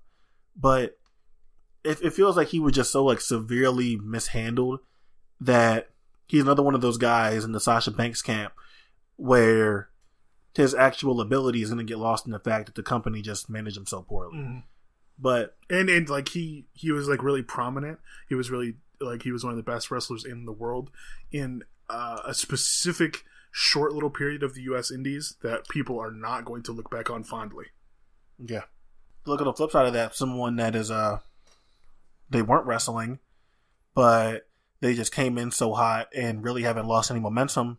Uh, Matt Riddle, and you are someone that notoriously was wasn't on the Matt Riddle train when it first started. Uh huh.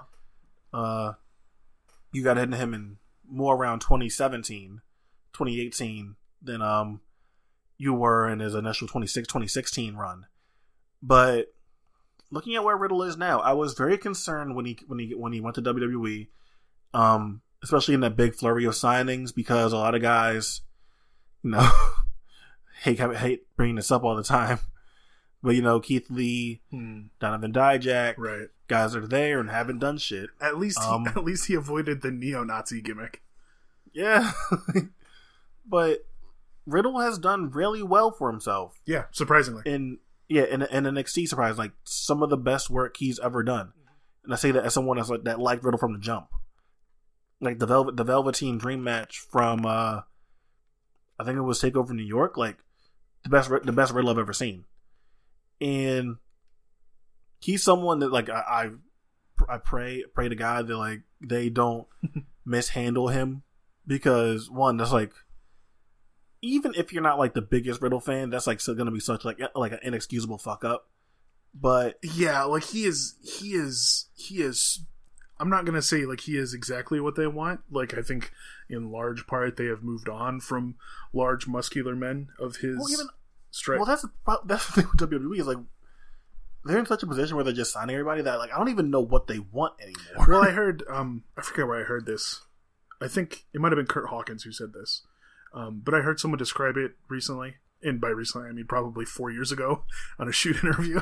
but I heard someone describe it like they're looking to sign people who have stories. Like uh, you look at somebody like Mustafa Ali, like someone who is like uh, Pakistani American. Is that correct? yeah, Pakistani American who was a cop in Chicago. Like that is like a one of a kind person that you're not gonna get everywhere. And and so like they sign people who like they can showcase in like a specific way of to be like, oh hey, like this is this person's shtick, and largely it's like not necessarily what they're doing in the ring, but like who they are as a person in real life and how that relates to a gimmick. Um, and like even if even if Riddle doesn't like fit in with that sort of like he's like a UFC fighter and they haven't had very many of those and and he's like a really uh easygoing guy and like they don't necessarily have a ton of those characters or at least not in the same way anymore. Um but yeah like he is like sh- such a surefire hit like someone who is like endlessly easily eff- effortlessly over with people and who is like such a large person that it would be it would be insane if they whiff on him.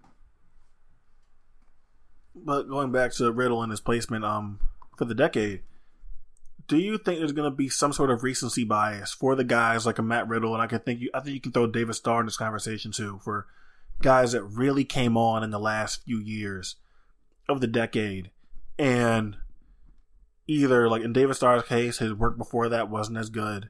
And in Matt Riddle's case, his work before that just wasn't existing because he wasn't wrestling. yeah But do you think there's going to be some sort of recency bias here for the guys that have just been like really great, like say like 2016, 2019? sort of because like um like earlier i mentioned like the idea that like the 2010s were about a peak as opposed to like a consistency um and, and i think i think that really benefits a guy like riddle who a lot of people thought was just like immediately great from get-go and who has like kept up at least in the perspective of other people i'm not so convinced but um has like kept up that same level of quality over over his couple of years in the business. Um whether whether or not that like takes him to like a top 20 spot on this list i don't know. Because like just having a bunch of goose eggs really is like a, a, a limiting factor in this sort of thing.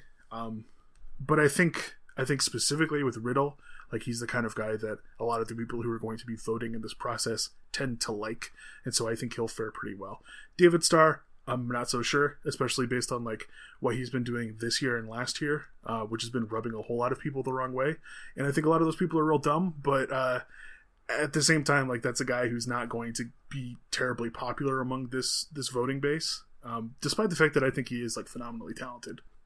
Someone that I think Mike could be argued, or some people would argue as being uh one of, if not the most consistently good wrestler of the decade is one Roman Reigns. And when you sent me this sheet, I wasn't expecting like such uh I'll, I'll, I'll leave it at your Roman Reigns feeling surprised me, but I guess now is as good a time as good time as good a time as any to sort of open this uh Roman Reigns discussion. And I was always someone where I would like I was thinking of Roman Reigns in the sense of like he's had like too many like good matches since I I started at 2013 because I don't love that I don't love that TLC match from uh 2012 that much. So I always started at 2013. But um, even with the time he missed at various points, just too many good matches week in and week out and on pay per view. Where even if he wasn't like knocking it out of the park for me, like it was just like so much good Mm-hmm. that he had to make it somewhere. Like to borrow a term from Simon, like he might be like Mister Three Boy of the decade or something like Uh-huh. a whole bunch of three star matches. Right. And looking at this, I was actually sort of surprised to see some of your Roman Reigns thoughts. So uh let's try to unpack them now. Um he said um you want to debunk Roman Reigns. I don't, I don't know if that's necessarily like that's what I wrote down here, but it maybe I don't know if that's the sentiment I'm really going for. Um, because like I, I do want to I want to preface all of this by saying like I don't dislike Roman. Like I, I, do like him a lot. I think he's a pretty decent wrestler. Um, he's made it on my wrestler of the year list every year since 2016. Uh, and if I had done more than just a top 20 in 2015, he would have made that too. Um, like he's not i'm definitely not one of those people who is like oh my god i hate roman lol roman wins like i'm not one of those idiots i think those people are sort of out to lunch um and like totally miss the forest for the trees with not just like not just roman but with like wwe at large. Um but specifically like i sort of wanted to address like what i've seen as like a series of talking points um within our circles over the last couple of years in regards to roman as like the uh, one of the better wrestlers of the decade or someone who is like one of the better WWE wrestlers ever. And I think like I think that sort of stuff is kind of overblown um and it's not like it's not like there's so so so question before you get into this. okay Do you think it's possible that Roman Reigns is one of the better WWE wrestlers of the, of the decade, but you also think like his case and like the general sense of like the wrestling landscape is completely like yeah overblown too? Is, is that Um, what you're getting at? I don't know. I haven't specifically thought about that. I I could definitely see that being the case, um, because like this has been such a weird decade for WWE, and he has been good in times when other people have been pretty bad. Um, and so I think that works out in his favor in a big way. But like, I don't know. I haven't specifically thought about that. But like, if he's going to excel anywhere, he's going to be in that sort of a field. That like that's sort of a specific purview. Um, but like in a general sense, like I think Roman like he doesn't suffer from one single like debilitating factor. It's not like, oh, I hate this guy's blank, therefore he's a bad wrestler, or therefore I don't enjoy seeing him. Like I think it's like a whole bunch of things that roll up into like it's a whole bunch of little things that roll up into like a larger uh, a, larger issue. Like um for one, he's formulaic. Like you hear me talk about that sort of thing a lot. Like I I cite that um I cite that as an issue that I have with Kazuchika Okada quite often. And it's not just that like Roman does the same moves every match. Like I think people like really lose their minds over shit like that, and I think it's really silly. Um, but it's it's more that like he's having like the same types of matches. Like he's not a guy who who branches out stylistically. Like he's not a guy who branches out tonally with his matches. It's usually either like I'm a big powerhouse working against a smaller guy, or oh no, I'm a big powerhouse who's working against someone else who is even bigger. And it's like variations upon that theme. And I think it's it's pretty and it's pretty like one dimensional. That doesn't necessarily mean it's bad, but like when combined with something like his bad acting, it becomes a bigger issue. Or combined with like something like um, him being this this all time weird like beneficiary slash victim of horrible booking that it becomes an issue. Or um, like you were saying with like that 2012 TLC match, like I think a lot of his matches just don't hold up. Like in that, like it's partly it's an issue with this kind of stuff where where I think like he has like um where he has like awful booking dragging him down, where he has bad acting dragging him down, where he's like formulaic and you're you're just seeing the same sorts of things over and over again. Um, but more than that, like I think like he doesn't like he's not a guy who has like story rich matches. He's not a guy who have like narratively interesting matches. And so like once you move past the point of like, oh, this is like an exciting move or like an exciting spot when I see it for the first time, like there's not really anything to dig into with his matches. So I've like recently I've been going back and I've been reviewing his Shield run. Um, like it's some something I've been wanting to do for a long time, and I thought I would do it for this podcast. Uh, and I and I watched the uh, 2015 Daniel Bryan match for good measure too, and it's like a lot of this stuff just doesn't hold up. I think, and it's not necessarily because he's doing poor work, but it's just because like this stuff was good in the moment, and it doesn't have much in the way of lastability, and like that really hurts him in a decade in which he has like a lot of um, a lot of down years or a lot of years where he's doing basically nothing. Like he starts wrestling in I think August of 2010 and sticks to FCW has like two or three matches that year on TV at least. Um, and then continues that in Even- 2011. E- even if even in NXT, like well, we're going to get to that, but even in NXT, like he's only there for like one taping. a couple tapings, yeah, he, like just doing squash matches too. Like he doesn't get any of that benefit of like NXT coming to rise and being like a real cool thing.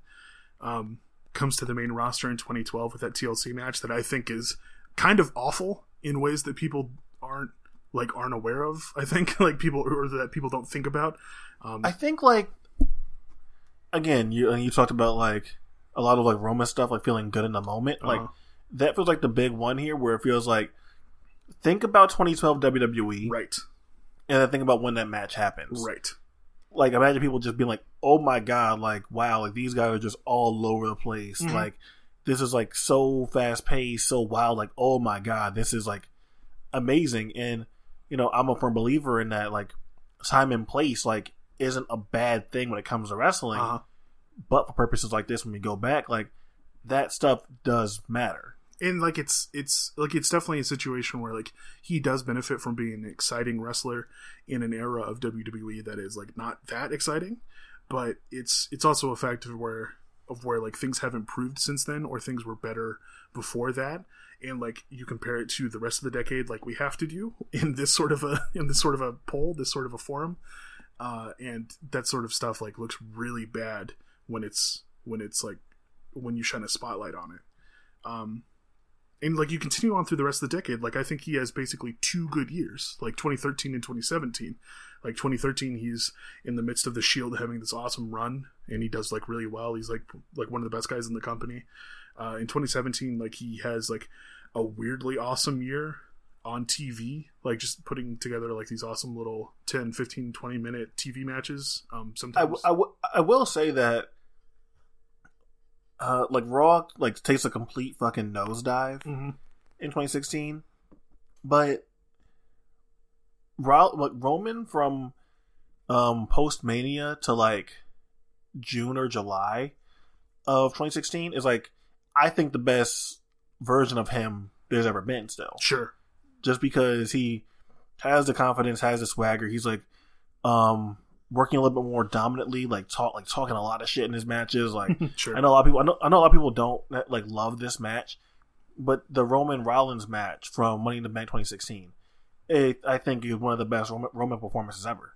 I think he's incredible in it, and I feel like if Raw is like doesn't take like doesn't take that nosedive, that we could be seeing uh we would- like we we be talking about that being Roman's best year, but because Hmm. Raw gets so bad, um, with the Seth injury, and then you get the Owens and Jericho together, and Owens and Roman Roman feuding, weird like feuds yeah, like that, like that, like all that gets thrown out the window. So yeah, like what you get left with is uh 2017 where he just gets to go out there and just have consistently good matches all year, and Mhm. like nothing. Like I don't think anything is like blow away great or anything. I'm not sure if you disagree, but like he just gets to go out there and just have good matches all year. Mm-hmm. Yeah, like I and like he got to I think eleventh on my wrestler of the year voting that year. So like it's it's definitely something I thought highly of.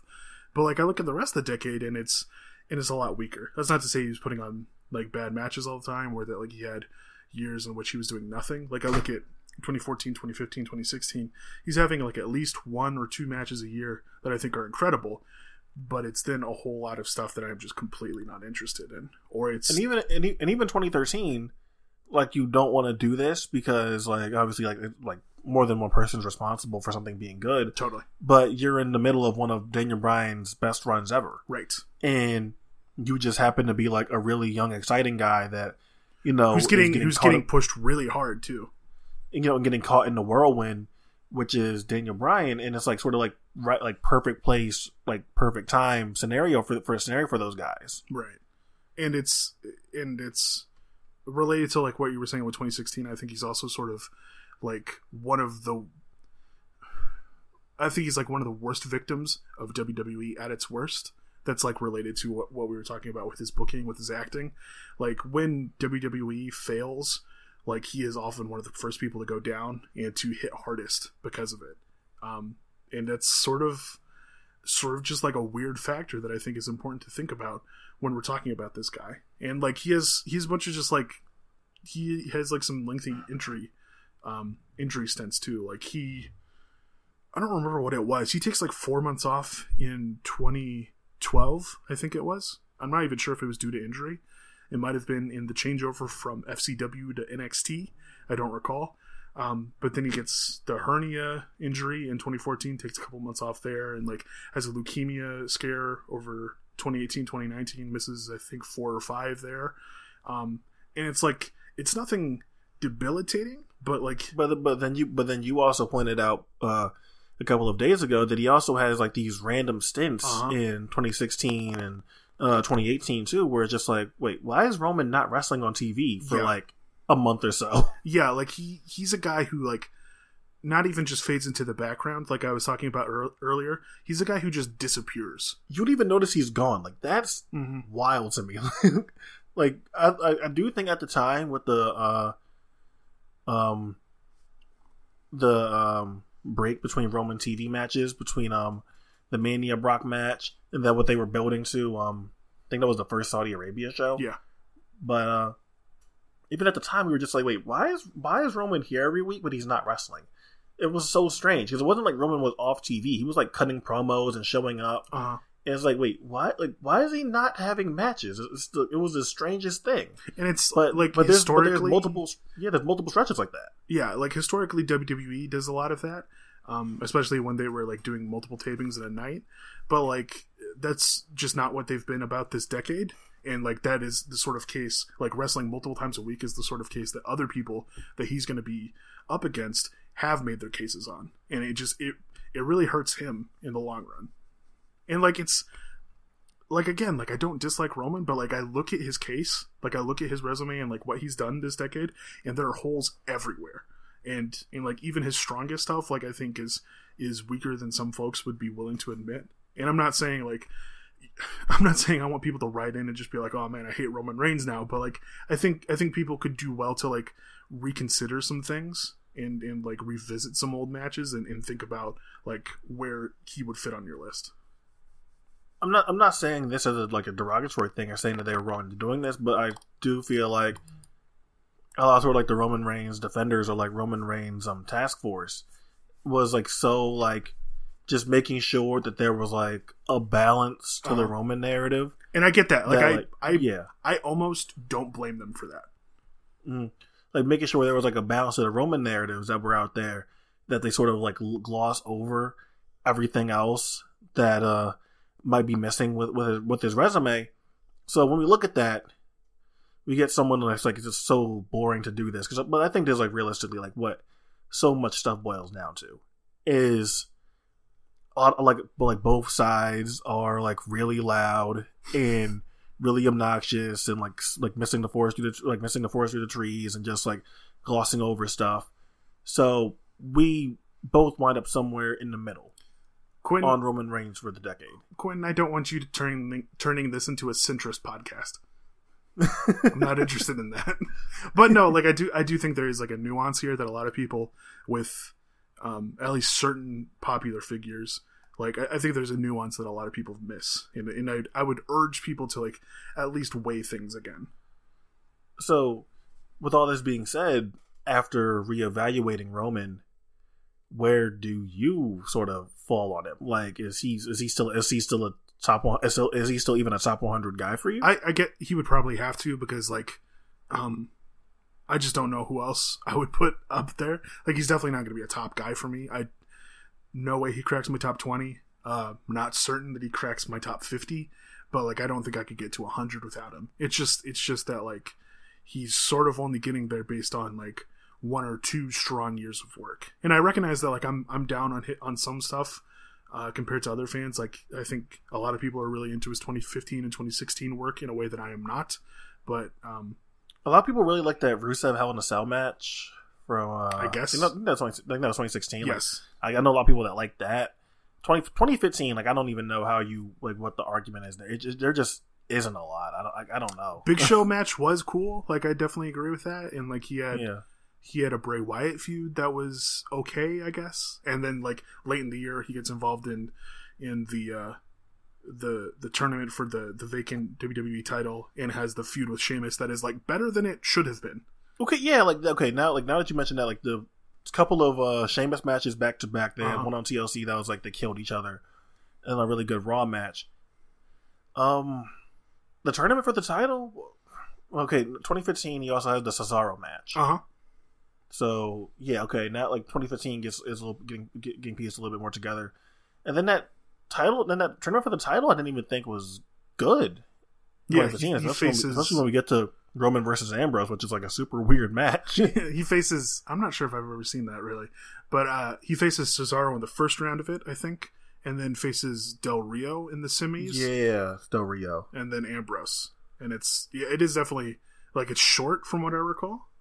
Yeah, it's very short.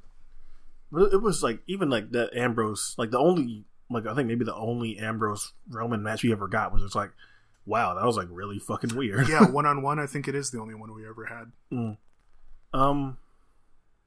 So with you going like that, um, or uh, urging people to reevaluate Roman Reigns, personally, I've been feeling similarly to John about John Cena. Oh no! So Specifically this decade, though. Yeah, specifically this decade. Yeah, I would, I'm Um, fucking. If you were going at John in general, I was gonna get real mad. I mean, Oh come on. look, there's a thousand matches better than Cena versus Umaga Last Man Standing. Okay, but he has other matches though. We'll get to that at some point. Um, but even looking at John through the decade, and John is someone that clearly uh, cut back his schedule Uh-huh. and was doing other things. So he's someone that really has, again, fits into that half of a half a decade of work category. Kinda, yeah. And I mentioned that I'm not like crazy about the Punk Cena match the way everybody else is for Money in the Bank. Is it just But- that one? Um, I, I no, I, I think all of them, I think all of them are great, Uh, but I was just saying that where some people go like, oh yeah, like best WWE match ever, best match ever. Like I'm just, Match I'm just not there with it. Yeah. Yeah, yeah, I'm, yeah, I'm just not there with it. So I think he has really great matches with Punk. Uh, like very, very scattered TV stuff. Like I think even more scattered than like people have ever really thought about with John Cena. And I think because he's been so great on pay per view for the mo- for the most part of his career Mm-hmm. that um you're sort of willing to overlook that. But I think a lot of the John stuff isn't holding up particularly well either. I think the Cesaro, the second Cesaro match, like feels like for fucking eternity when that when that when that happens. Like I, like, I remember at the time, like, oh yeah, It this is so great. Like, Yeah, it goes on for fucking ever. Weird. The TV one, Uh, like we're talking about like Raw twenty. There's two. There's, yeah, there's two TV. There's two TV ones. Okay. Um, and the se- I'm sorry, the, second one feels like it just drags on forever. And there's other matches like the Damien Sandow match. Um, Oh, I think we're saying like we're- far be it from us to make or break someone's case based on a Damien Sandow match. Yeah, no, but like I'm thinking of stuff like that that like I remember really liking at in the moment, Uh huh. and then going back and watching or thinking about, and just not being as in love with. In a lot of your Roman points can be applied to Cena, Sure. as in like clearly like people like will always folk like like zero in on him having the same moves over and over. Totally. But for me, it's the same type of match, especially the especially the type of match that he gets into after the Punk stuff. Because after the Punk stuff, this is when you Right. get the beginning of quote unquote like PWG John, and Well, not not even just that, but I think like he he shifts into like the older Ace role, um, and that comes with like a very specific sort of match that we did see with like PWG John and, and with like the U.S. title and and shit like that. But like it goes even further beyond that. Like I think everything he's done since has been in that role too. in like other than the Brock stuff, everything feels like he just like took what everybody was saying was a great match now into 2010s. He's one of the, he's one of the first guys that I felt like noticeably did this. Right. That he's one of the he's he's taking everything that people are calling about calling a great match in the 2010s and he's throwing that into his wrestling. So lots of new moves. Damn, that's a good point. Lots of lots of kickouts. Lots of like he was always a fin- he's always like a finisher heavy guy. Like lots of finishers, and I really like John. And I've always been someone that defended John, but we also can't sit here and act like these matches are going to exactly hold up the same way. Like the Kevin Owen, the Kevin Owen stuff, I still like, but again, one of those cases where it feels like really good in the moment, and then you go back and watch it, and I guarantee you're just gonna be like, totally. "Ooh, this is going on like a little, a little, a little too long here." Or I, re- I still really like the Daniel Bryan match, but I think a lot of people still like feel like that match is a little, a little overrated, and I feel like John, maybe even more, maybe even more so than Roman, because he was the only guy that was, um, or one of the only guys that was able to uh, survive and keep his head up, head above the water with the bad, with bad booking and bad writing. That we gave him extra points for that. But when I go back and look at his wrestling for the decade, I can't say if people were totally honest with themselves that that John stuff would hold up. Especially, man, I'm thinking about it now. Especially the Rock feud. Yeah, Like that's like, uh, that's like that was that was shaky at the time. Like going back to it now, like might might might even be worse. Um, and like, the, and then it goes to like you know John gimmick matches, and like I mean, are, are we like are, obviously this is like this is more about like his um, work in the decade, but it feels a little weird to me to sit here and um go crazy. And I, and I really like that Bray Wyatt Last Man Standing match for for, for all this for what's for all this being said, but it still feels a little weird to come on and praise like you know something like his Bray Wyatt Last Man Standing match or his uh Bray Wyatt cage match when that's the exact same gimmick match he's been having um with Dolph Ziggler and Seth Rollins and whoever else in the cage matches or the same kind of last man standing match that he that he that he'll have with uh with uh Umaga back like all the like like a decade ago totally. and it feels like John more than a lot of people gets uh like never ending pass for rehashing shit. So how do you feel about that particular point? I don't know. Like I think it's I think it's something I'd have to go and revisit in the same way that I've gone back and revisited Roman stuff uh, to really to really answer that question. Um, I think uh, it's probably not fair to even cite this, but like as with a lot of things, I think a lot of it does just come down to personality and like the tone of what this person is doing. Um, because I'm like I'm I'm just I'm much more willing to overlook shit if I'm just charmed by a person, and I've I've been Right. endlessly charmed by John Cena. Um, but that sort of does like sort of does pivot into like a larger discussion that I think is important to talk about with John. Like, I think John this decade has largely been like the crowd pleasing wrestler that he didn't get to be early on in his like top guy WWE run.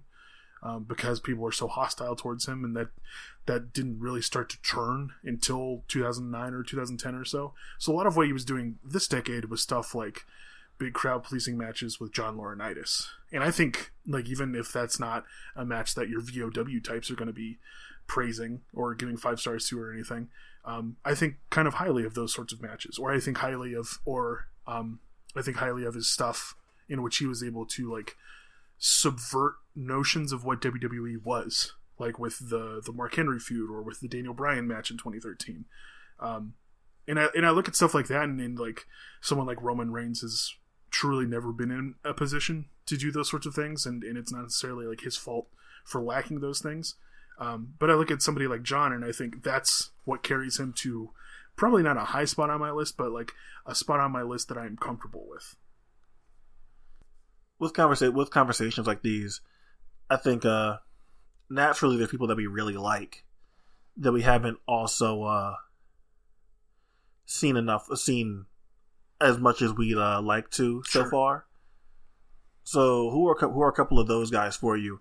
And to go along with that, how do you think um or how do you anticipate your ballot is going to wind up looking once you start uh revisiting or watching some of the people that uh you have um, cir- um circled for um some attention. Well, number one with a bullet is Timothy Thatcher. Like I, I want to watch more uh, pre 2014 Thatcher, um, especially as I mentioned before that APW stuff. Uh, I think that I think that'll do a whole lot for my opinion of him, and I already think of him as like a fantastic wrestler. Um, and I think if I can get like a couple of years of like solid unheralded work, like I can probably push him as like one of the top guys of the decade. Um, who else? I do want to revisit Shingo Takagi and Daisuke Sekimoto at some point because I think they're guys that like I've liked for so long and that a lot of the people in our circles have liked so, for so long but haven't really challenged in any particular way. And I want to like go back and take not necessarily like a more critical eye but like go back and see how much of that stuff like falls into the same pitfalls that we've been talking about all night with like formula and and with with like repetition. Um, and I want to see like how they manage to look with years of that shit because I think those are two of probably like the most formulaic wrestlers on. I think I think I think Sekimoto is going to be especially hurt by that because Yeah. at least with Shingo we'll have like the, like a beat like the BxB Hulk match or like the unit disband the unit disbandment matches that are like so like emotion uh, like, uh, emotionally gripping and filled with story that even if like if you like put on your random run of the mill like Dreamgate title match Shingo like it's gonna be formulaic like he has so much emotional stuff as opposed to Sekimoto where he's like just been like a great match machine Uh huh. in his style, like I can imagine like you like going through that and just like, oh wow, like Sekimoto does the double German suplex again. Like, and especially I've like I've sort of turned on the guy recently, um, in regards to like the way that he unfolds his matches and like especially a lot of his emotional acting. I could definitely see going back and being like, "Holy fuck, I hate this." Um, and I, and I think that's that's definitely something that I'm gonna I'm gonna have to do here eventually. And I think it's something that's gonna make somebody like a Yuji Okabayashi or a Yoshihiro Sasaki like look better in contrast. Um, yeah, uh I'm not sure who else who else like I want to specifically revisit because like a lot of a lot of the people that I already like, I have a pretty good idea where they're going to end up. And it's not necessarily that they're all going to be super high. Like as much as I like a guy like Eddie Kingston, he has had a rough decade, and and so he's not going to get super high on my list. But like, I, I think like anyone I want to revisit is someone who, um, like I, I did a William Regal rewatch recently for my blog Brock Hates Wrestling, um, and I think it's going to be guys like that, guys who I respect, but who I don't necessarily have like a, a super firm grasp on. Jonathan Gresham is one for me. Um, just because I think the last year or so of him has uh boosted him to a level where like I think everyone thought he should have been on, but he just never got to. And now seeing him get like the proper due makes me wonder like, damn, am I even gonna wind up being like the high man on Jonathan Gresham for the decade? Like, and stuff like that. And Harashima, someone that I've thought about for this. I remember when the fir- when the first GWE was going on, uh, I had a I had Harashima on my list, Yeah. and then I went and looked through the um nominees nominees a page to see if Harashima was nominated. and He wasn't, and I was like blown away to see that Harashima, like nobody had nominated him for um. This was April 2016 Yeah. like no one had not nominated him. Yeah. Like even after like even after like the Kudo match, the Bushi matches in 2015, I was like, wow, like that is wild.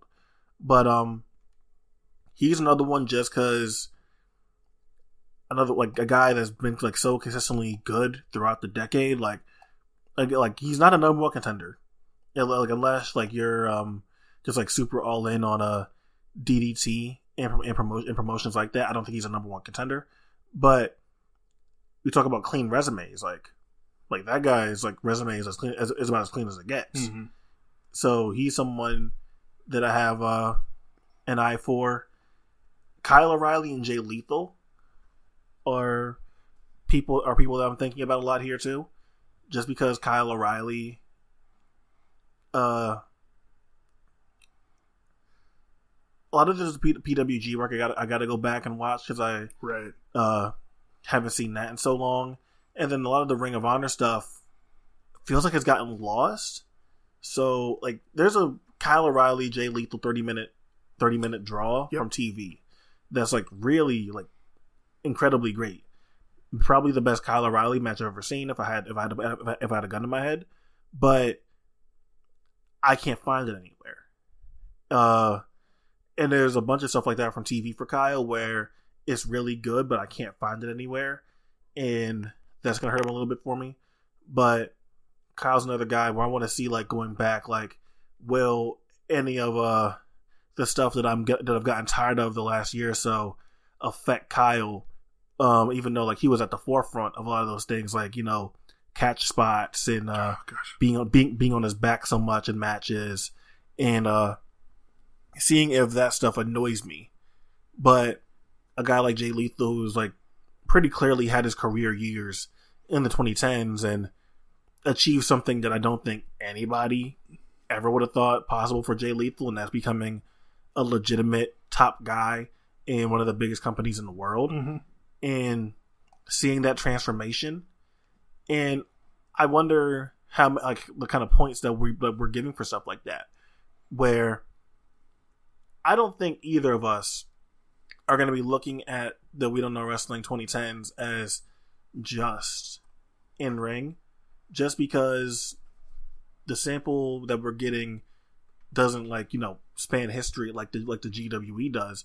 And when you think of the decade you are more inclined to think of something that defines the decade more than who had the most great matches in the decade. And when I when I phrase it like that, I might have Jay Lethal a lot higher than I think, just because his rise, I think defines the 2010s more than a lot of stuff does. Is that really what you're looking for, though? Is that is it just like, do you just want to have your list reflect like the narratives of the decade, or is it like, do you want it to be like the people who you thought were the best, or or is Uh, there a distinction between those two things? Um, I, I do think there's some level of distinction. I do I do think those things bleed into each other, but like the narratives thing, it's not like I'm not do like I'm not thinking about like what other people have said Sure. and oh yeah like that like th- this is the person that people think of when they think of the 20 cents. Like I'm not thinking of anybody else when they do this. I'm thinking of my uh personal viewings and my personal experiences with like with these products and seeing Jay Lethal go from like you know the like like early, early, early parts of the decade like com- like comedy act in TNA that's getting a little bit of serious stuff as he's starting to as he's starting to leave out and he's having this super ser- serious feud with uh, Kevin Steen then translates into him being in the House of Truth and becoming the top heel when I think about it as much as I associate the 2010s um in Ring of Honor with Kevin Steen I think the guys I think of after that might be Jay Lethal, and um, it's a hard distinction because I think Jay Lethal is a great wrestler. I don't think he's like has one of the best like twenty in ring resumes Sure. of guys for the decade, but you also want to combine these things. So let's bring Daisuke Sekimoto back for an instance. Daisuke Sekimoto has an importance for being, you know, like the, the king of the Japanese indies. Like he's been, he's been that not just this decade, but the previous decade too. Like just going like going out everywhere, or giving maximum effort, and just busting his ass in every promotion and having really good matches everywhere. But I think I'll per- I'm personally going to put more stock into Jay Lethal transforming himself into a legitimate top star that people buy as a best wrestler in the world caliber act more than Sekimoto just going around and having good matches everywhere. I'm not sure that's right, but just when I think of this partic- this particular poll, I think stuff like that is going to matter a little bit more to me than it did in the. GWE. I mean, it's. I think it just reflects what what you're into. Like you're you're more into personal growth and and like what what a wrestler does with their perception of themselves, as opposed to just like the sort of work that they put in week in and week out. that's um there's gonna be there's gonna be something that's definitely gonna be a trend uh Zack is gonna be a guy that benefits from that for sure kenny omega is gonna benefit from that for sure um Sami Callihan i think is gonna is a guy that's gonna get hurt from that. Totally. for me. Like like 100% Dear is gonna be a guy that like gets absolutely annihilated just based off like where he was at the beginning of the decade. And even if he isn't i wouldn't call him a bad wrestler now. Sure. just like being a victim of his own power more than like I, I, I would dare to say like anybody in a long long time. Like Yeah. he's just a victim to his own power. And i know as like you being a czw guy like like that like really bothers you more than a lot of th- more than like more than about a lot of people. So i guess i'll throw that to you. Like Sami Callihan like first three years of, of the decade very arguable like best wrestler on the planet caliber guy goes to NXT has a very weird run. Um I think even at the time he was a weird signing for them just because like where the fuck does Sami Callihan fit in like anything they do Yeah, like I at, at the time, like I had argued that Jon was going to be Jon Moxley was going to be like a great signing for them, and I think in some ways I was proven right, and in some ways I was proven wrong. Um, but like Sami in particular was such a bizarre thing where it was just Yeah. it was just an example of like oh this guy's getting buzz in in a in a promotion that we're going to start stealing people from that we're going to start like lifting people from wholesale. Uh and it's yeah it just never fit. Like he's such a he's such a weird case. Like definitely one of the most buzzworthy wrestlers of the early part of the decade. And even when he returns from WWE I think he does still have like a year or so of strong work in him. His 2016 is really good. Yeah. like like like I'm not I can't sit here and act like it isn't. Like yeah I I think up until when when would I say I started getting like fatigue like fatigue from Sami I think by like so when he starts doing the Oh. cat mask shit Yeah, it's like by Bola. I think I'm getting Sami fatigue. But from his return in December 2015 to like everything up until then, like Sami is fantastic. uh-huh And I think this was what happens when once Sami Sami's a vet, like he came he came into the Indies as a kid and like really worked his way up, and he then he took the years off and came back. And when Sami comes back, like Sami is one of the vets on the scene now. In a in a scene where there aren't a lot of those guys left because your Davy your, your Davey Richards and your um Eddie Edwards they're an impact now, so they're not really around these guys as much. Chris Hero just came back. Um but now everything else is like the new crop of guys. And it's a wide it's, it's like really so wide open for a guy like Sami that has the tenure and has the uh the name to really just make it like make his impact and make his point and bring his bring in his own guys, really do everything in his style and his vision. And in a lot of ways like like it's like great for Sami that he could do that. uh-huh but it's also like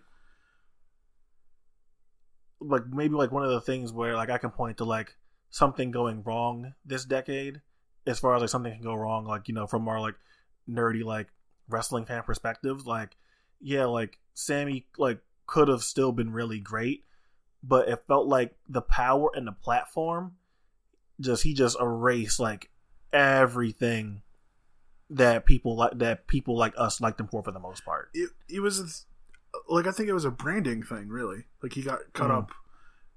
It, I'm just kind of surprised we didn't talk about him when we did that podcast last year about like the the the people who have like benefited, like the people like the most influential wrestlers of the Mm. modern day.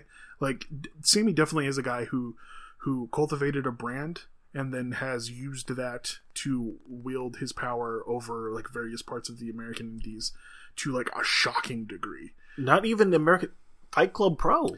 Like Sure, totally. like look at like look at him like getting or like look at like his influence in getting people like the Rascals and um OI4K and Fight Club Pro and do- and doing a lot of stuff over there. DDT too.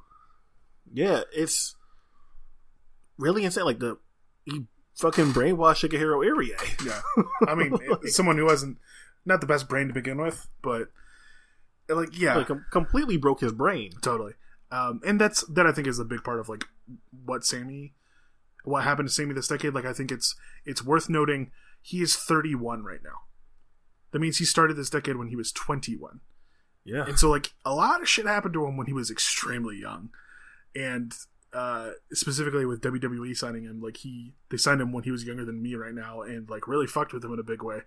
And it like it's not especially based on like what I knew of him from before then, like it's not too surprising that like he would get like such a such a high opinion of himself, which was not at the time unduly like unduly considered, I guess. Like he definitely still was a very talented wrestler, but recently he's lost so much steam just as a worker and has become so unappealing as this like this little like dictator of various sects within WWE or within uh, American indie wrestling, and it's and just then it's like, like, like, well, he got published. He got, well, got, you know, uh, so many wrestlers believe in uh, any press is good press mentality, but he got publicized for uh, breaking Eddie Edwards' face with the baseball bat. and leaning so hard into it. Yeah, and it's like, like it's again, people. Any heat is good heat, any Yeah, press is bad press, and he leans into it. He's carrying a baseball bat with him all the time, and like,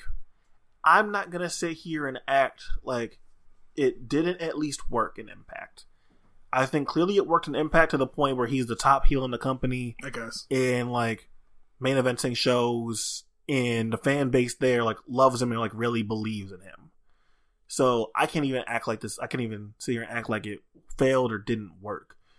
But it's something like watching him in AAW versus David Starr. hmm In it's really uncooperative in an unappealing way. It's like really, like really worked shooty and uncomfortable in ways that like I think most of the time me and you might actually like hmm but for in this instance in like what Sam with what Sami is, Yeah, it just feels like like oddly just like strange and not in a way that like it doesn't it just doesn't fit at all. and not just like what he is as in like who he is behind the scenes and like in the, the sort of power he exerts in these promotions but also like who he is as a worker at this point.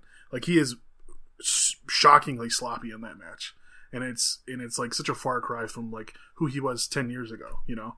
Um and it's also just like kind of a weird thing to see from a guy who's like 31 like far be it from me to like pass judgment on a fucking professional athlete me as a tub of lard at 25 but like I don't know. It's it's it's real weird to see like the trajectory the guy's career has gone over the last couple of years because like even just a few years ago, like I was loving stuff he was doing.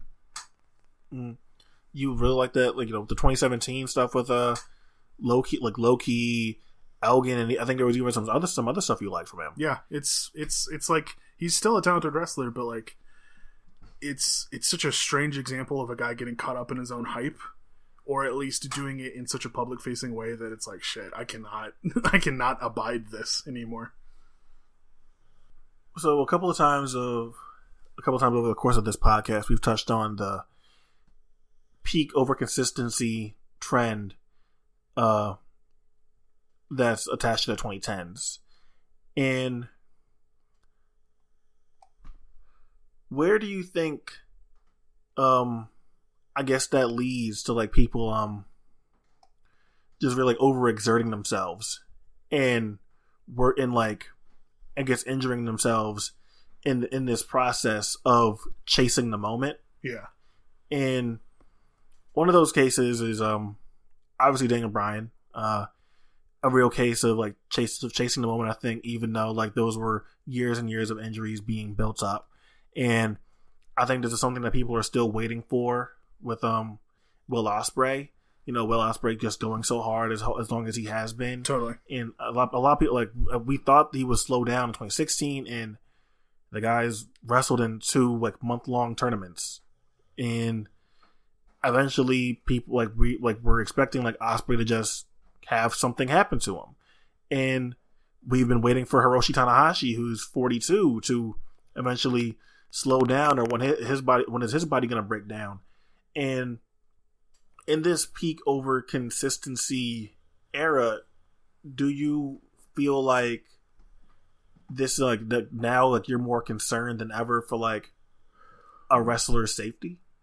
Yeah, very much so. Like I, um, I'm not sure if I could tell you where it came from. Like it's, I think it's sort of a self self fulfilling prophecy, uh, a chicken and the egg sort of thing, where it's like, I don't know if if people and by people I mean wrestlers. I don't know if wrestlers themselves decided like, oh, we're going to start working harder and more often simply because this is what fans want, or if it was like a fans and and fans then were like caught onto that, or if it was a fans wanting that and then wrestlers changing to fit that mold. I'm not sure. Um, but it's it's definitely something that does concern me. I've written plenty of times about like how I think how I how I'm worried about the ways in which people are putting on big high profile matches in which they're getting like supremely hurt, sometimes like career endingly hurt or life alteringly hurt. Um, and I think that's starting to catch on more and more. Like as much as I'd never want to see someone get hurt, like I think I think even more than the Shibata stuff, I think the recent uh, Ibushi Naito match opened a lot of eyes in regards to this sort of thing.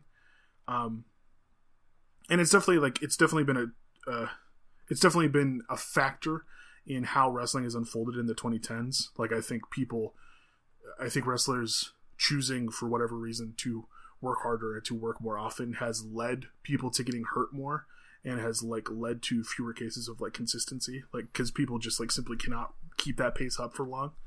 Um and i'm worried about where it goes in the 2010 or the 2020s like because i don't think people are going to slow down at any point um, especially not with like the rate that like stars are being made and then forgotten in this industry. And it's I don't know, like it we're I think we're very literally going to reach a breaking point, and I'm scared about what it's going to be.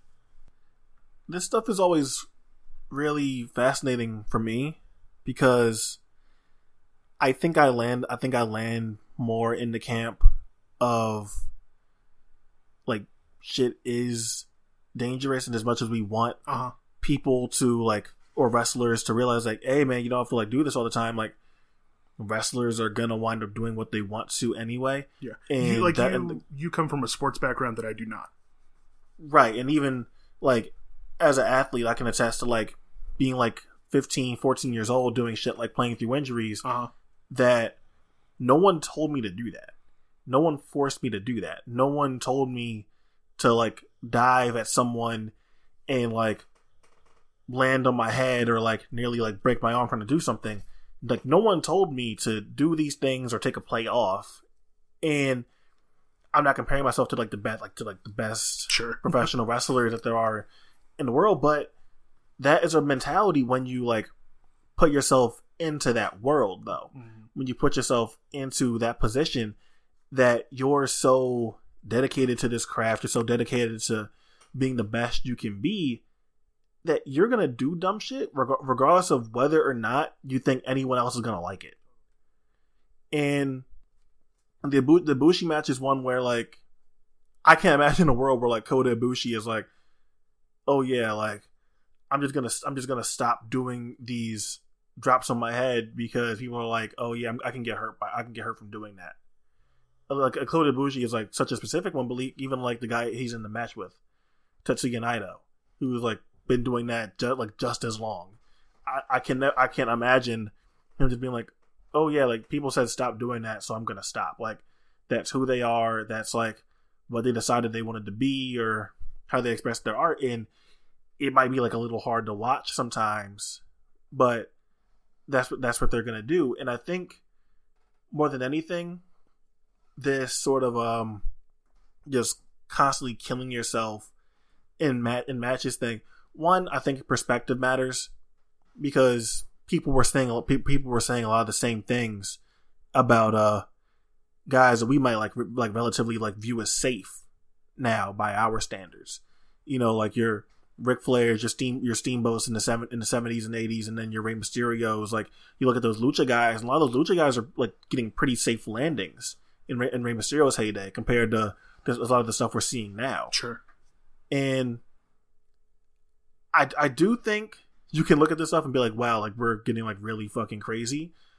But I think what I think what a lot of it what comes down to is uh the gift culture, like the internet culture that we've been bred in, and like what these wrestlers have been bred in. We we can't forget that a lot of these guys grew up on the, grew up on the internet just like us. Uh-huh. Will Ospreay being like twenty five, like Zack like Zack is only thirty, Walter's only thirty. Barbaro Cavernario um, is between the two of us, I think yeah, like dra- your dra- your Dragon Lees, um, got like guys like countless other young guys are all over the internet. Your you know Kyle like Kyle Fletcher, like twenty years old, Tyler Bate, Pete Dunne, Mark Andrews, like they these guys are all over over all over the internet, and I do think on some level we do have we do have guys doing things like, man, if I do this, like is going to go all over the place. Uh-huh.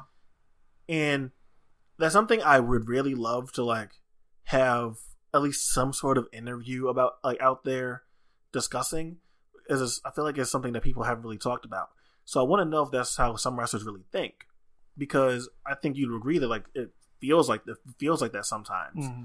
that they're chasing the moment, they're chasing the uh being the viral sensation because that's and, that's money in the pocket man. Like that's yeah. like that's how you make it in this business. That's how you make it in in a decade in which like there has never been more to watch. And there has never been like more people watching. Like not like there have definitely been periods of time in which there have been more people watching wrestling. But like the rise of social media and the ways in which like wrestling opened itself up to new forms of fans in this decade like, right. Like you know like you know like the european like the european wrestling boom totally. is that irish whip wrestling existed in the 2000s and only people that saw it were like the people that were like live in it like live in attendance mm-hmm. or like the scattered or like the like some of the scattered taste that were like making it around or like whatever like shit that you might find on YouTube. Right. And the and like the nobody and the Prince Devitt in Irish Whip Wrestling in 2004 probably isn't going to kill himself because it's not going to make it out there and it's not going to do big things for his career. But like the Prince Devitt Prince Devitt equivalent here in 2019 in Ireland, like definitely feels that way because that is how people are making money. That is how people are getting these big contracts with Mark NFL fail sons. Like it's it's it's how things have gone, and it's not going to stop anytime soon. And with that, like obviously, that's the thing that you know, can be discussed whether that's a good, like that's a good or bad. Sure, but with the like with the with the decade, it's I think it kind of um I think in your words, it sort of like skews the collective perspective of fandom. Uh-huh. And reading this, I like I'd like for you to elaborate more on what on, on what you're meaning here. Is that do you feel like because we're on social media that it skews like how big something is relative to like what it's actually doing out in the world? Well, in the way you phrase that makes me think of like um makes me think of like uh oh what's the word I'm looking for? Makes makes me think of like the outrage of the day like makes me think of like the big dust ups on Twitter and and like their relative importance in the world, like even within the world of wrestling, let alone the larger world. Um, I think that is definitely something that we could think about more and we could just realize like, oh hey, it's probably just some like dumb internet shit that we can we need to move past already. Um, no, but more than that, like I think, I think like social media in the 2010s, like opened up, opened up room for new fans to make their voices heard. And in, and in like one of the notes that I took here is like I think it democratized fandom and it democratized like discussions within these fandoms um, in a certain way, but it it also like it also like fundamentally changed the way that we talk about wrestling in ways that we have not come to confront really like uh I, I think a lot of new fans think about wrestling in a different way than you and I did when we first got into wrestling. And they definitely think about it differently than how we think about it today. Because like we just have we have lived different experiences not just in life but within our wrestling fandom. Like those sorts of people have never had to like really dig through like the the dregs of the internet to try to find a match or have never had to like buy a tape from somebody to see something or have probably never like dug into a, a forum too hard to like um, to like discuss like this one thing that you really love with the only other people in the world who know about it. Um, and that like fundamentally flavors the way that people think about wrestling and talk about wrestling and discuss it with other people. Um, and it's something that like we have not really come to grips with. Do you think like again like there's like one of those things that can have like good and bad but like personally for you do you think that that stuff has been like better or worse for wrestling as far as like you've seen things go? It's like objectively a good thing because i think a lot of i think a lot of that democratization allowed for people who were everything other than cishet white men to talk about yes. wrestling. Uh, and i think like objectively that is a good thing. Uh, but it's it's it's also just like changed things in such a way like it's it's um i think it has changed things to where wrestling even more than it has in the past appeals to like the lowest common denominator. Um, and I think it has changed things to allow for the likes of gift culture and allow for the likes of like social media and, and just doing things for the hits, like regardless of like what it does to your body or, or what it does to your career even.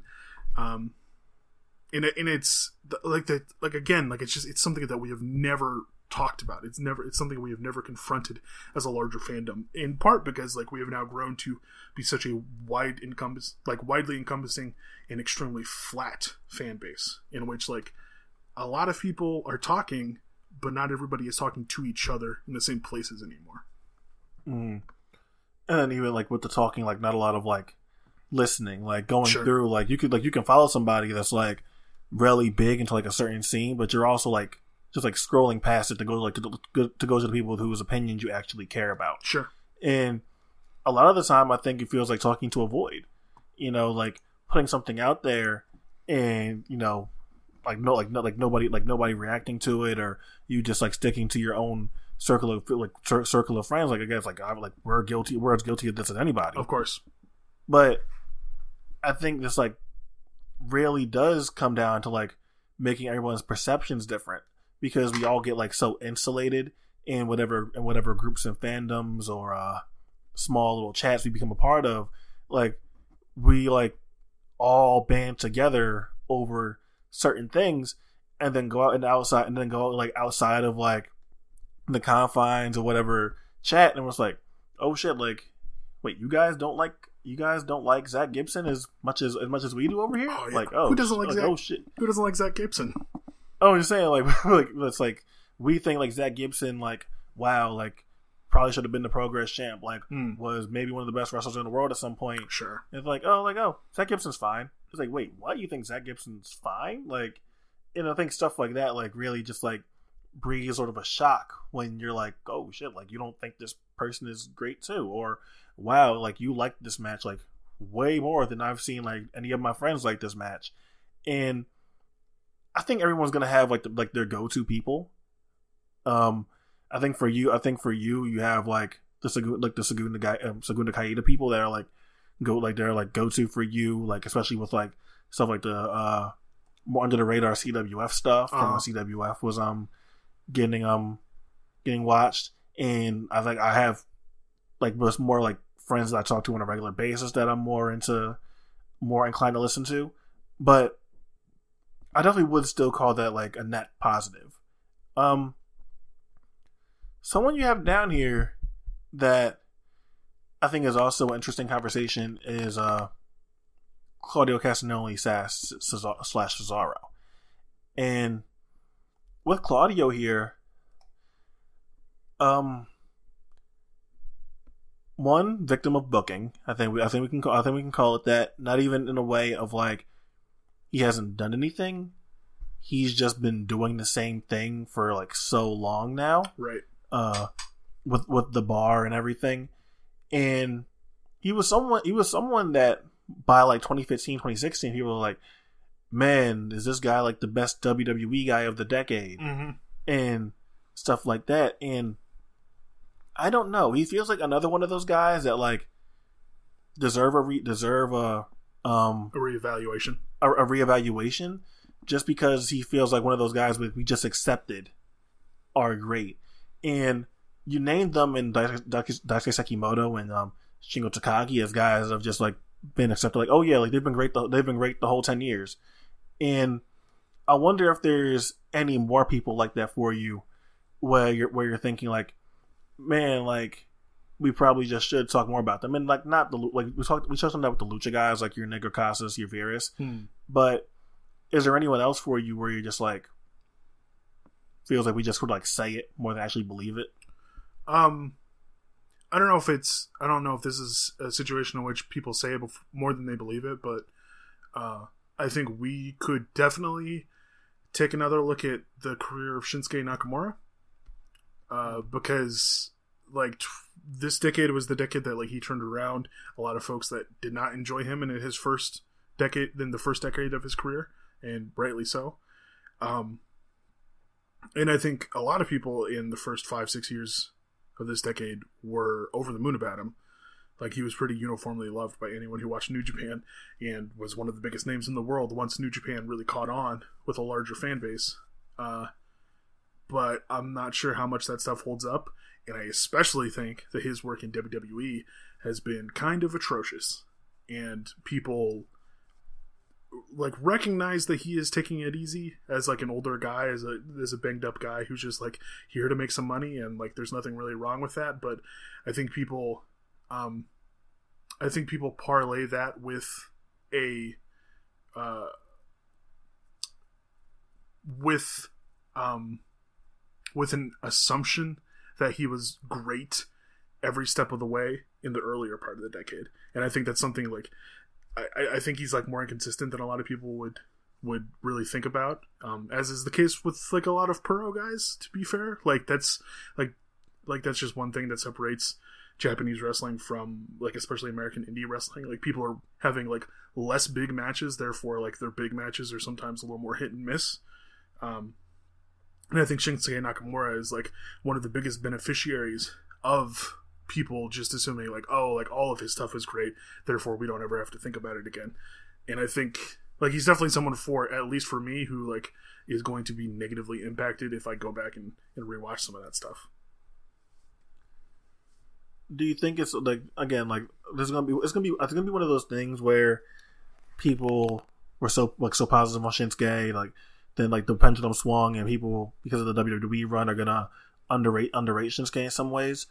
But as far as the guys, the guys in New Japan, your Okadas, Tanahashis, Naito's, Ibushi's, um, Kushi. I guess I could I would throw like a, a Kushida in there too, as guys that have like consistently been getting singles matches uh-huh uh, throughout the decade.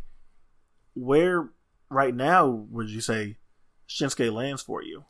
At, at least as far as those guys. dude i don't think he i don't think he's anywhere but last like Really? Okay. even even compared to naito i think he's kind of lacking and like historically i've not liked naito and like i was kind of won over by the the lij the lij gimmick at first and then i have turned hard on it since then um but he is a guy who i recognize like i really should go back and look at his babyface stuff again because like i hated it at the time but rewatching it rewatching like one match of his from 2014 made me think, oh shit, like there's definitely some stuff here that like I should revisit because I think I'll like it a lot more the second time around.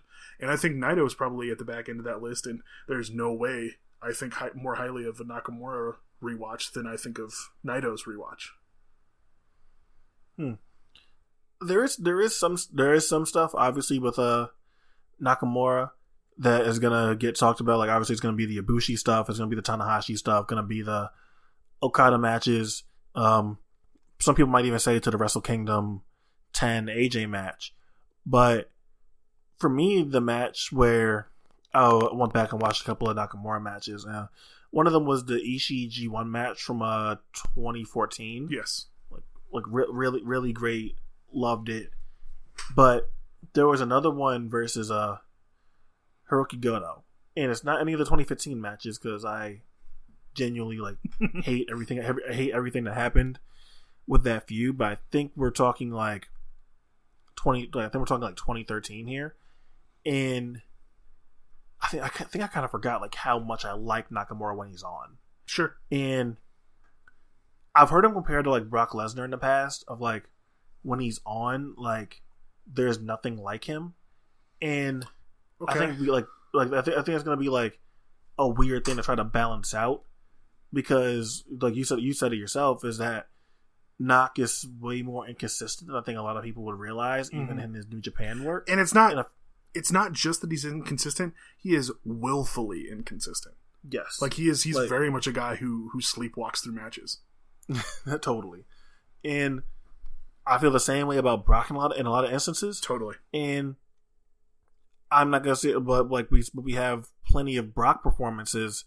Um, the 2015 tri- the 2015 Triple Threat, the Finn Balor match from this year, and um, the Roman match from from WrestleMania uh 31, where you're just like, man, holy shit! Like, despite like everything this guy stands for, like, The- fuck, The like Cena match in 2012.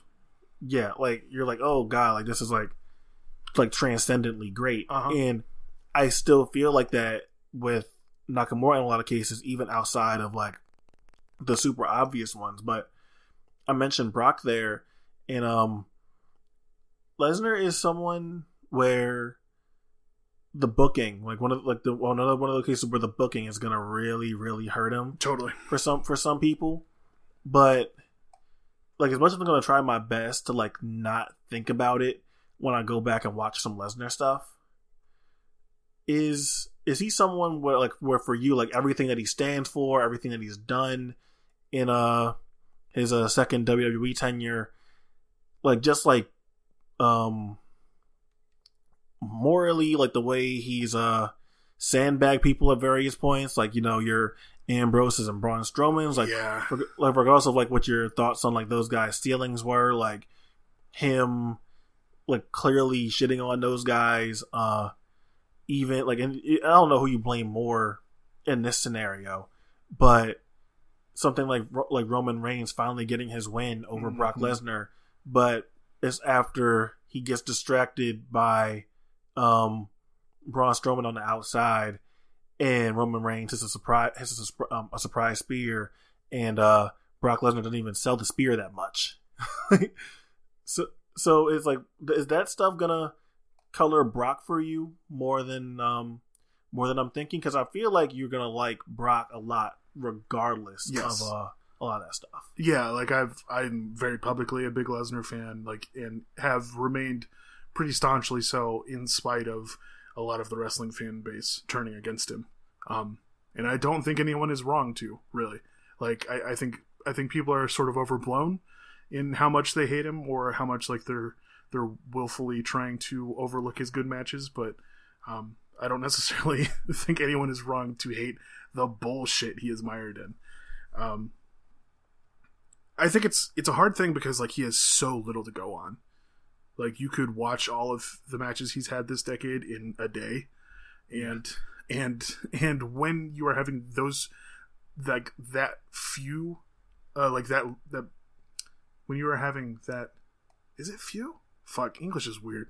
When you're having that small amount of matches, like bad shit, uh, and specifically bad shit that you were that you are like purposefully doing uh, bad shit is really to weigh heavily on you, and I'm not sure if all of the Lesnar stuff I love this decade is enough to outweigh like all the bullshit he has mired himself in.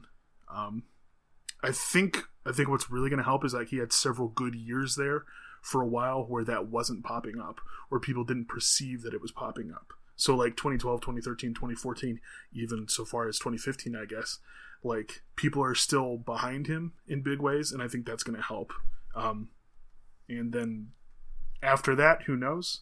Like I think I, I think people aren't necessarily wrong to dislike him after that, but he still puts on a lot of good matches that I like. So like he'll he'll definitely make my list. There's no doubt about that. But I'm not I'm not sure where it's gonna be.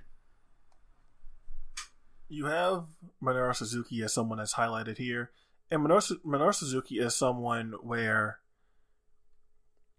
I think like, again like perception and like wanting to like him and like liking the idea of him, I think sort of outweigh like his actual like in ring legacy. I think that's more of a GWE talk, but in the 2010s he's been very active. Hmm. Um, most active, most active he's um he's ever been, and in this you have a big group of um older wrestlers Yeah. that are um either um still wrestling or and um can no longer wrestle or recently retired in case of uh, in cases like Yoshihiro Takayama, Finlay, Atlantis, um Oh wait, Kurt did, Angle. did Lantis retire? Oh well, no, like I mean Atlantis is still around. I didn't mean Okay, it's like shit. Yeah. no, so he's still there. Um, but uh, Triple H on, part, on a part time schedule, and I think uh, uh, clearly with Atlantis, we're not going to be getting him Uh, totally. at, as a top guy anymore. Yeah. But um, what about Minoru Suzuki makes him such an interesting candidate to you for the decade? Well, so you you brought up this idea that like people like the idea of him more than what his actual output is. Um, and I think that's true, but I, I, I kind of want to like reframe that idea. Like, I think people like the idea of him and focus more on that idea than what he actually does put out in the ring, um, and don't think of him as, um, as the the level of worker that he really is, or at least that I perceive him to be. Um, and in you know, full disclosure, like I do think he is incredible. He's one of my absolute favorite wrestlers of all time. So take everything I say here with a, a, a small pinch of salt. Um, but yeah, like I, I drew up like a a list of his contemporaries, like people who are about the same age as him. Um, specifically, what I meant, what I mean is like I drew up a list of people who started this decade in uh, their 40s and are now ending the decade in their 50s, like Minoru Suzuki is. Uh, Suzuki started, I think he was 41 and a half years old when 2010 began and is now going to end 2019 at 51. Um, and so that puts him in the same rough ballpark as guys like Negro Casas, Fit Finlay, Blue Panther, Atlantis, Jushin Liger, The Undertaker, L.A. Park, Yoshihiro Takayama, Yuki Ishikawa, Yuji Nagata, Kurt Angle, Virus, Mephisto, The Great Sasuke, Triple H, Dick Togo, and Jun Akiyama. And like those are all legends. Like like great wrestlers all in their own right. Like people who we should be looking up to, but not necessarily people who had like the strongest decade.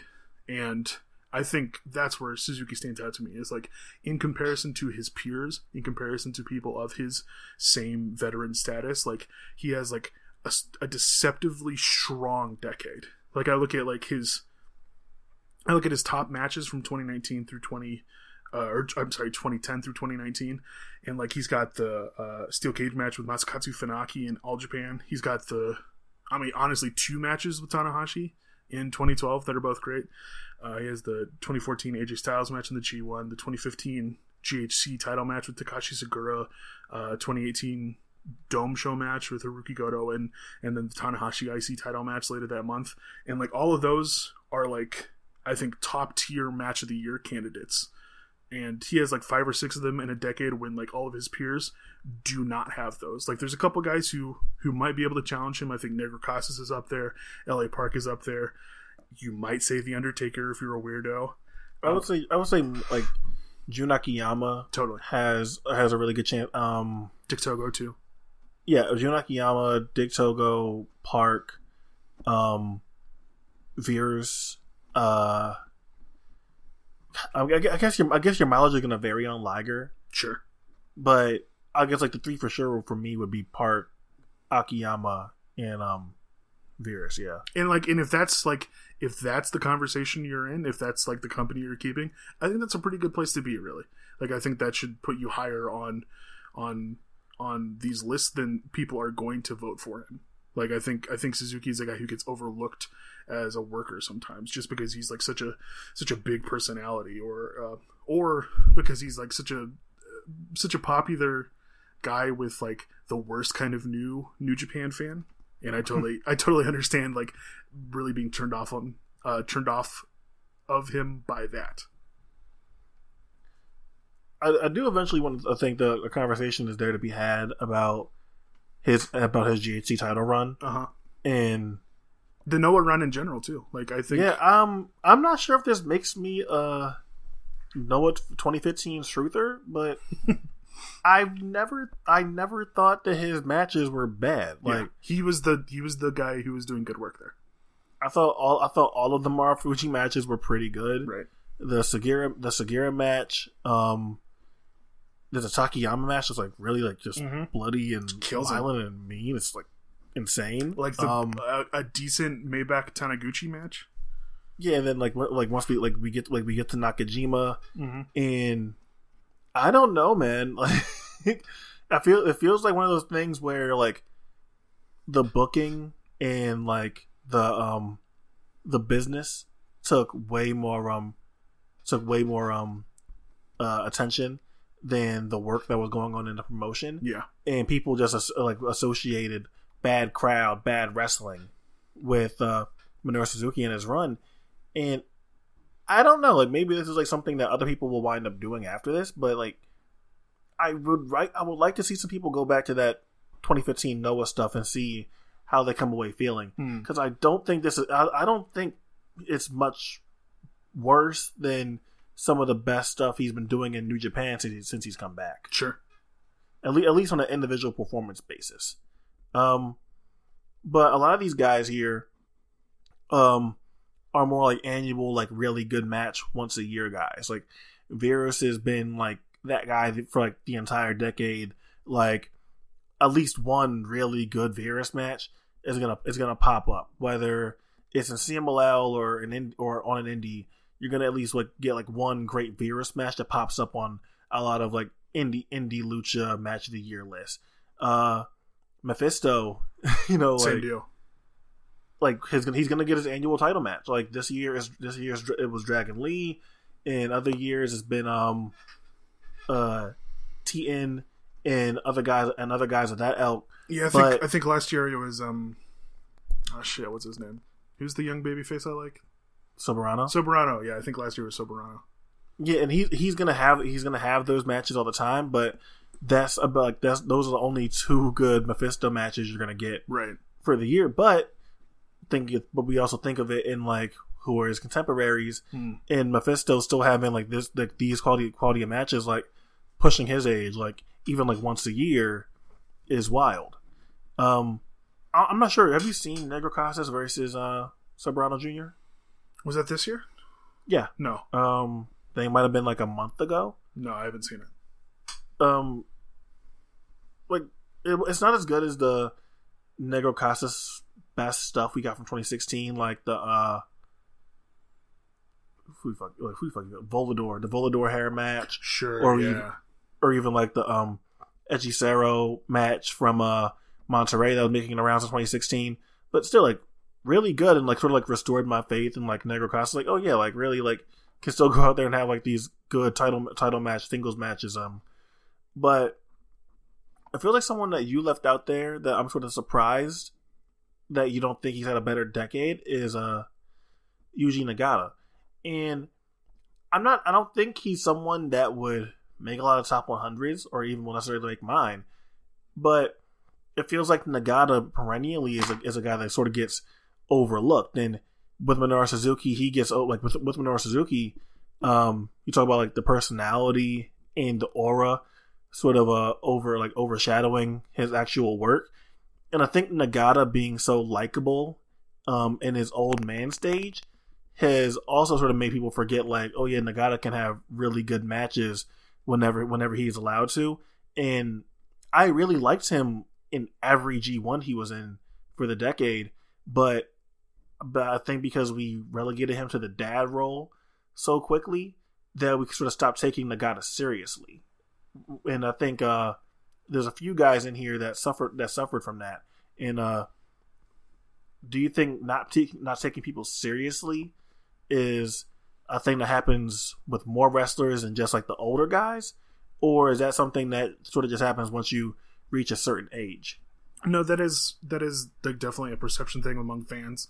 Like I think I think I don't know where you would really start with this, but like I I think that is definitely a thing among fans uh, who just started watching wrestling the last couple of years, and I think a big part of it is just related to uh, the perception around like part timers in WWE and like just immediately negatively thinking um, of like thinking negatively of anyone who is over a certain age or who who wrestles like uh, such a small amount of matches a year, uh, usually in a very prominent spot, usually at the uh, you know usually to their own benefit and and to the I don't know to someone else someone else younger, someone else more popular getting fucked over. Um, but like I think within wrestling, like yeah, like a lot of people do just negatively think negatively about older people to begin with, just because like wrestling is very much a young man's sport. Wrestling, especially over the last couple of decades, has been very focused on athleticism, and that's like something that's very naturally going to diminish as people get older. Um, and as like, I think I think we might find something of a turnaround um, with this with this like with New Japan's rise to prominence and like the rise of that dad role in New Japan and uh, the increasing popularity of just hard hitting wrestling.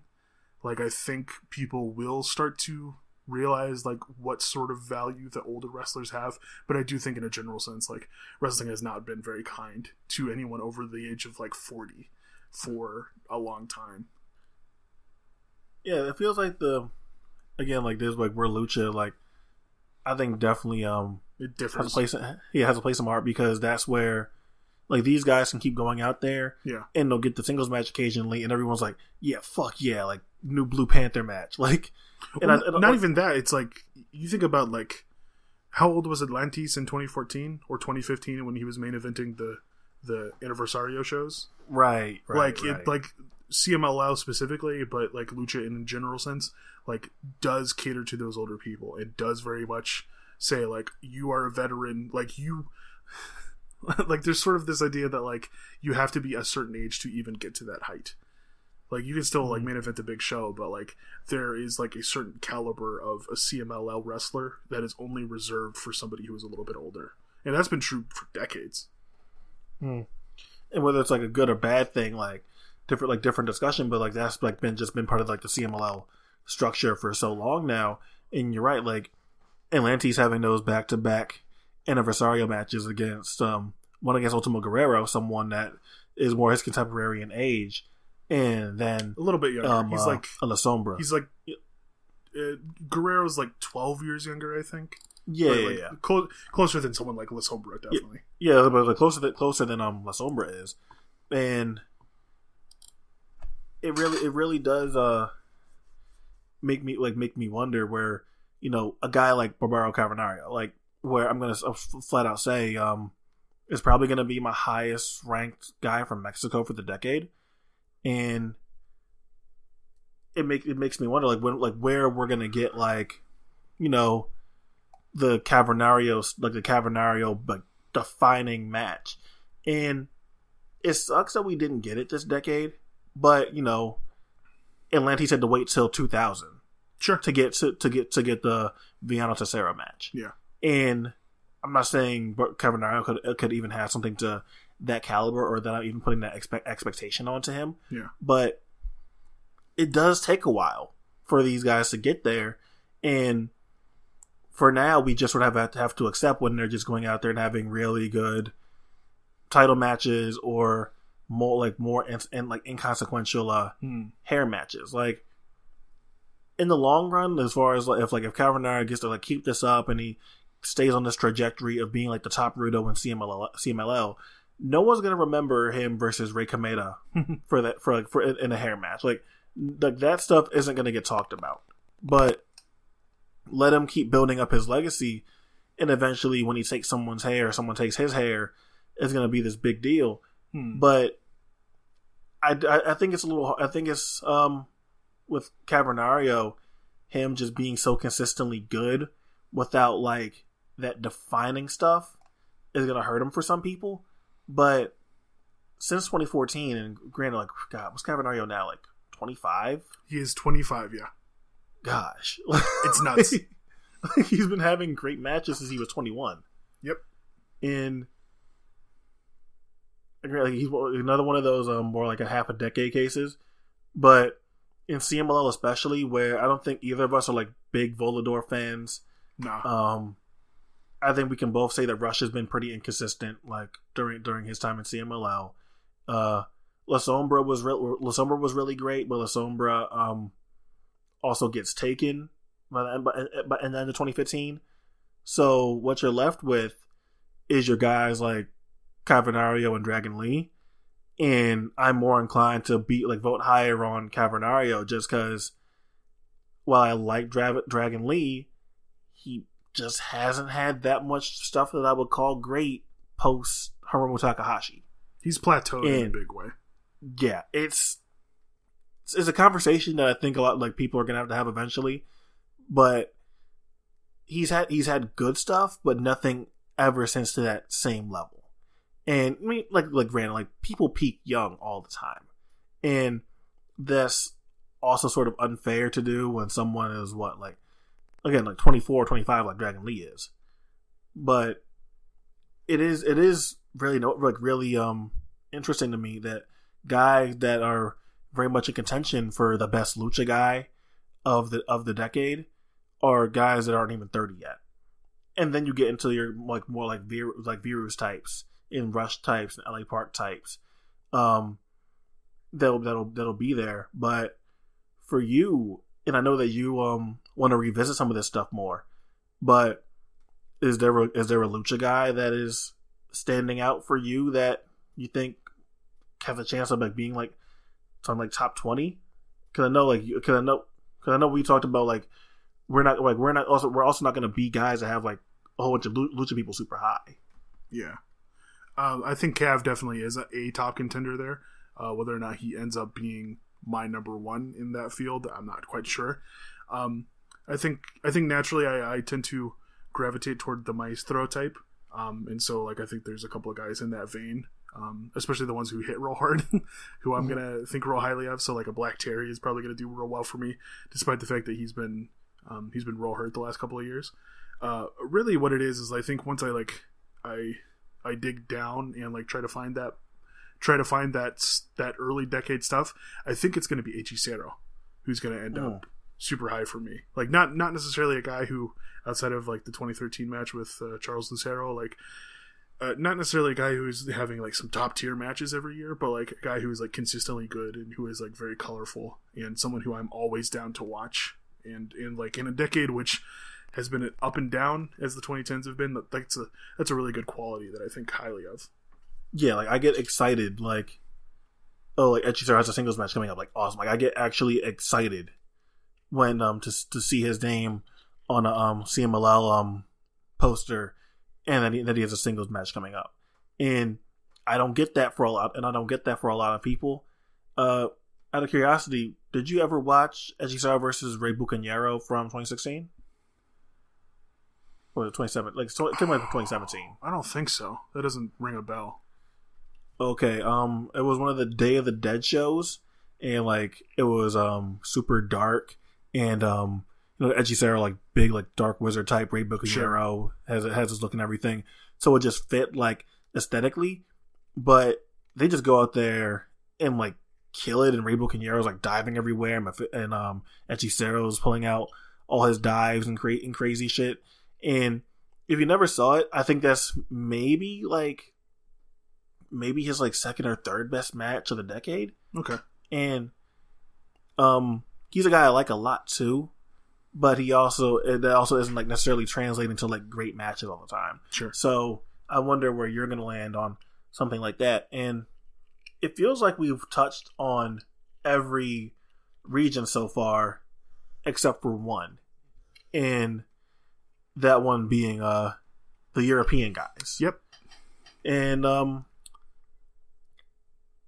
it's a, it's, it's a little bit of a, it's a little bit of a tough one because for a lot of, for a lot of these guys, um, it's like unless you're like you know like the Zack, uh, Marty Scurll, Walter, um, I guess even like Bad Bones types that are working WXW, you kind of have like two years Yeah. that are just off the radar, but because that's when everything from the Brit from Brit Rest starts making the rounds in 2012, and it isn't just Progress starting, but Rev but Rev Pro putting more stuff out, PCW, Fight Club Pro putting, more stuff out, um, and when we look at that, it's like a lot of these guys have like two years that's like taken off of their case, Yeah. but where you are right now and where you stand, who in the European scene or the or someone that made a name in the European scene has the best chance of making it into your top 10, top 15, like your tippy top elite guys? And who is someone that you think um, is going to get hurt the most for you as you uh, get closer to the ballot time? I don't. I don't think anybody from the European scene is going to get tippy top for me. Like Zack is the only one who has a chance, and I'm not sure if he's going to get there because, like, hi- the last couple of years, he's been sort of falling off, and in the first part of the decade, like he he is really weak in a lot of ways. Um, as far as like somebody who's going to get hurt, like uh, I, I think who you're wanting me to talk about here is Walter, uh, who is definitely going to be lower when I actually vote than he would have been if I had voted like a year ago or two years ago. Well, Um, not even Walter, because like I like I knew where you stood on Walter. Like like when we rewatch when we like rewatch stuff, you were like, oh, like okay, like I guess he's not as great as I thought he was. But there's also people that we expected more of that either like you know flash in the pan, like this decade has um has been prone to do, or they just have like been sort of like slowly disappearing into the background. And one person I think like that like is a clear like flash in the pan is Pete Dunne. Hmm. And then the other one who I think sort of like disappeared, even though I think they have potential to be great, is Tyler Bate. And obviously, like those guys are going to be connected at the hip from the uh, matches they've had against each other that got a whole bunch of wild praise and the um, being in British Strong Style together. Like these guys are always going to be connected.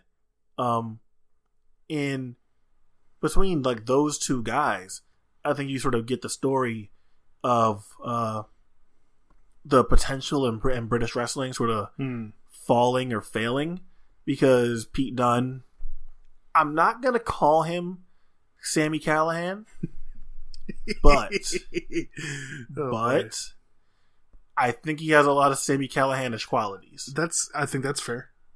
and I think he's a case where look, Pete is like 25, 26, and Man, not even he is he is Yeah. younger than me. Yeah, like 23, 24. Yeah. yeah, um, got got a lot early. Granted, he's been wrestling since he was a kid, like literal kid, but got a lot early. And just like you talked about with Sami, it might be something like shapes Pete Dunne for the rest of the, for the rest of his career. Like even if this whole WWE thing um winds up uh not working in WWE, is like, all right, cool, we don't need you guys anymore. Like, bye bye. I can see Pete Dunne carrying a lot of these same qualities that he's developed in um, WWE Hmm. as um the last year or so has gone on. And Tyler Bate is somebody where I still think he has the potential to be like a elite wrestler in the world, but he just fades into the background like so effortlessly Totally. it's he had like you know the way we talked about it with Roman is that Tyler Bate disappears for me, and then I look at the year and I'm like, holy shit! Like it's like June or July, and I haven't seen like a single Tyler Bate match this year. And I, th- I think a lot of that is just his personality. He's kind of like he is very naturally an unassuming guy, um, and he like exudes a lot of, I guess you'd call it charisma in the ring. Like he definitely presents himself as bigger than he is, but like it is, especially if you look at like his young, his his like young matches, his matches when he was younger, like uh, like especially the early, um, British strong style stuff. Like he is a guy who is like more than happy to just stand on the apron and look good. You know, like Yeah. he, he's not a guy who's like pushing pushing himself out there. Like he's not a guy who's like s- trying to stand out in a big way, other than maybe just hitting a couple cool spots. Um, but uh, really, as far as like someone who I think was, who I think like did have a chance at at, at a spot on my list, but probably isn't going to isn't going to end up on here just due to the way that the European scene f- unfolded in this decade. Um, I think it's someone like Mark Andrews, who I th- who I have known for a very long time. Fuck.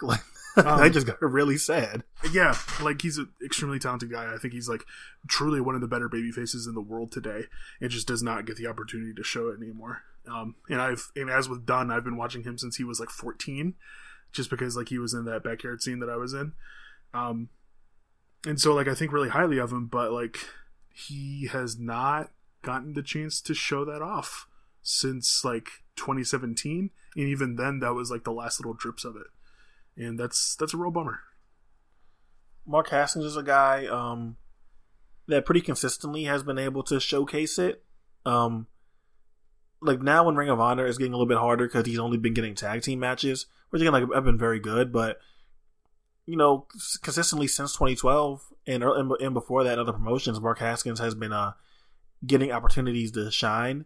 And one of those uh lost generation young English guys in a lot of ways, like start like starting around starting around that time and sort of got robbed of um what would have been his big break when he gets injured in 2016. Right. So a lot of a lot of Mark Haskins, at least um, at least for at least for this conversation is gonna be like, damn, like what if he doesn't miss like, cause he's not, cause he's not gone super long.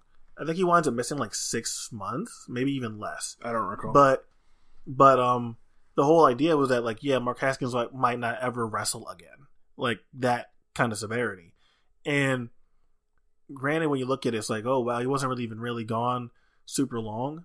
But it's still the hottest period of his career, and this goes even this goes again back to the flash in the pan talk where Mark Haskins is easily the hottest thing that's going on right that's going on at the moment in the uh, English indie scene, and then he gets injured, and it's like, oh well, shit, never mind.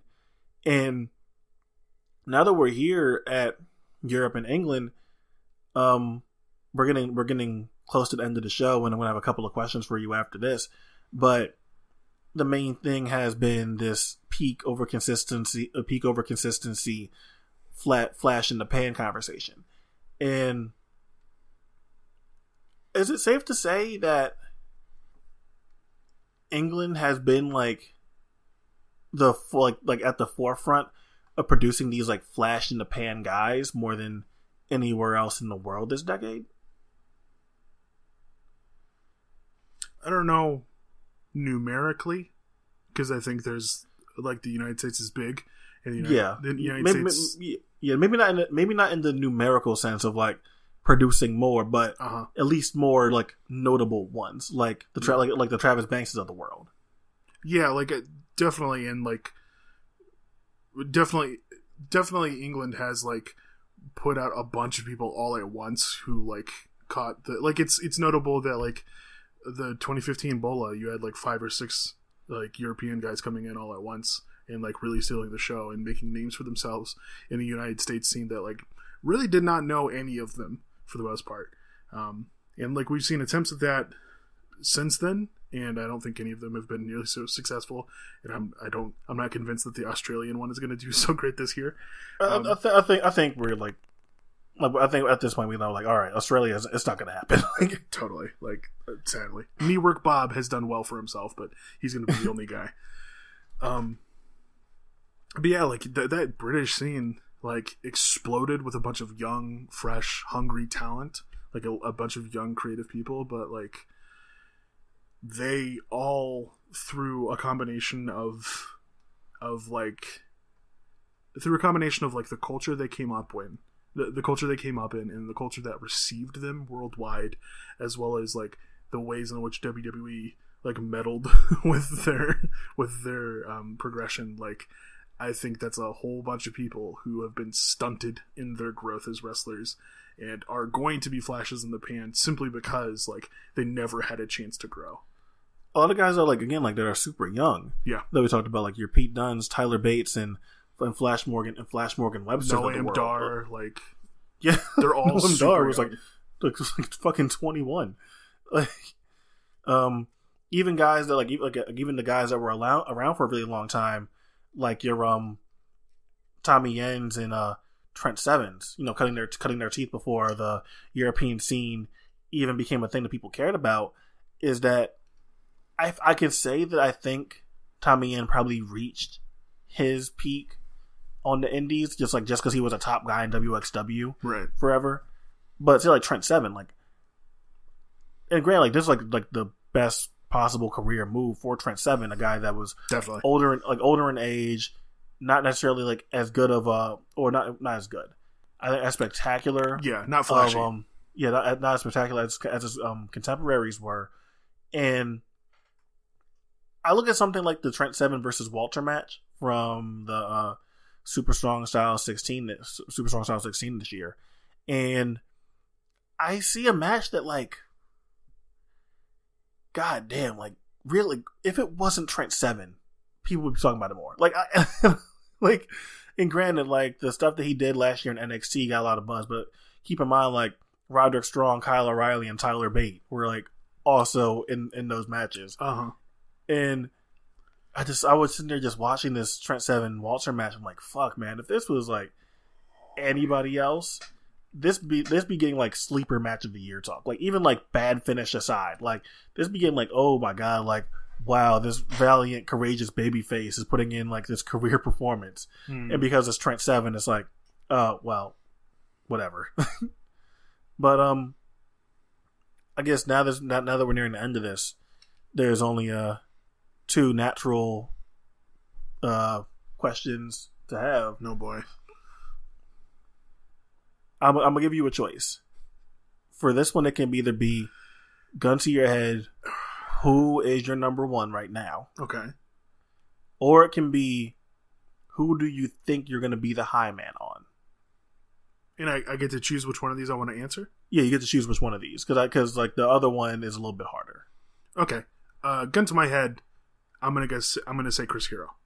Um, I don't want to do the high man on because like I I'm really bad at guessing those. I found out.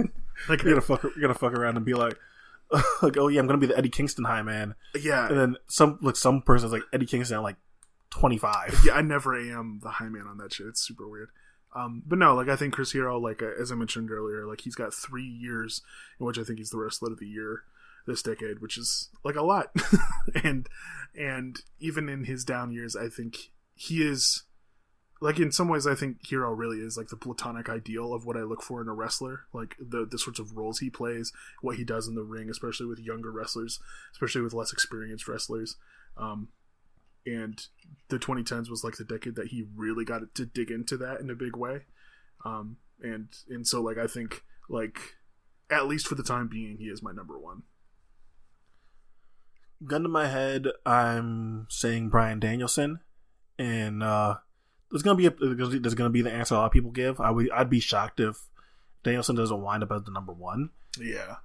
but uh with the talk of like Danielson maybe being as like the undis- like undisputed like like standard of the 2010 sort of like in a Ric Flairish way I think that's sort of deceptive because Brian has done it all across the card he's not just some like Hmm. oh yeah he was like a really great top guy Yeah. and did really great top guy things.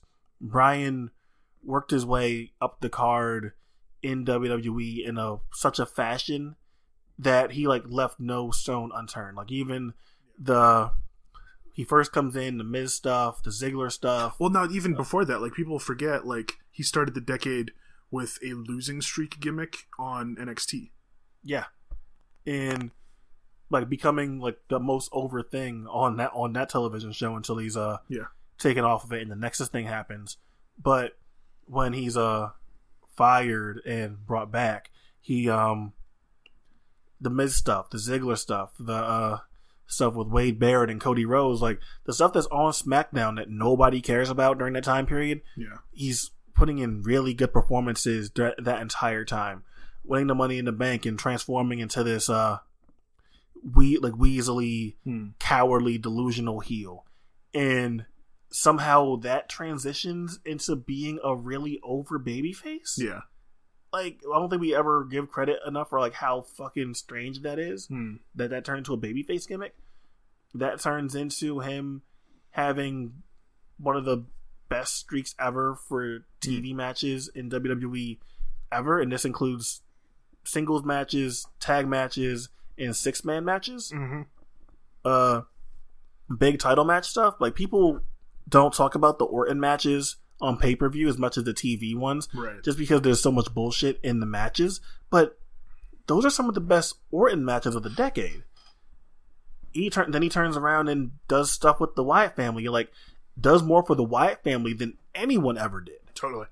Uh, making like being like the best guy in matches like elimination chambers and Money in the Bank matches a couple of times Gauntlet matches too.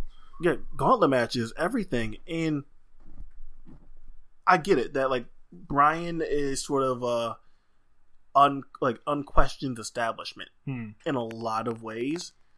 But I think running with the idea that he's gonna be like just like the flair of the generation misses the point that like no, like this guy like really did everything that you could have sat here and asked for for somebody and is still doing that.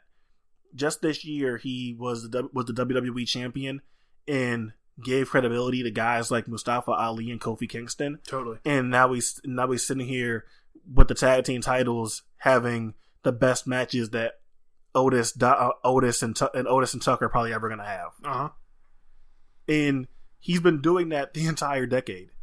And so I think right now, from the big matches to establishing guys to working like literally everywhere on the card to like working surprisingly well in gimmick matches to working really good as a face and a heel for extensive periods. Like, I think Bryan just checks up every box. And I'm going to say, like, what I've always said about Danielson is that, like, I just don't get being like, oh, yeah, I don't see it with him because he does, just- like, he's does, he's done everything. It's so weird.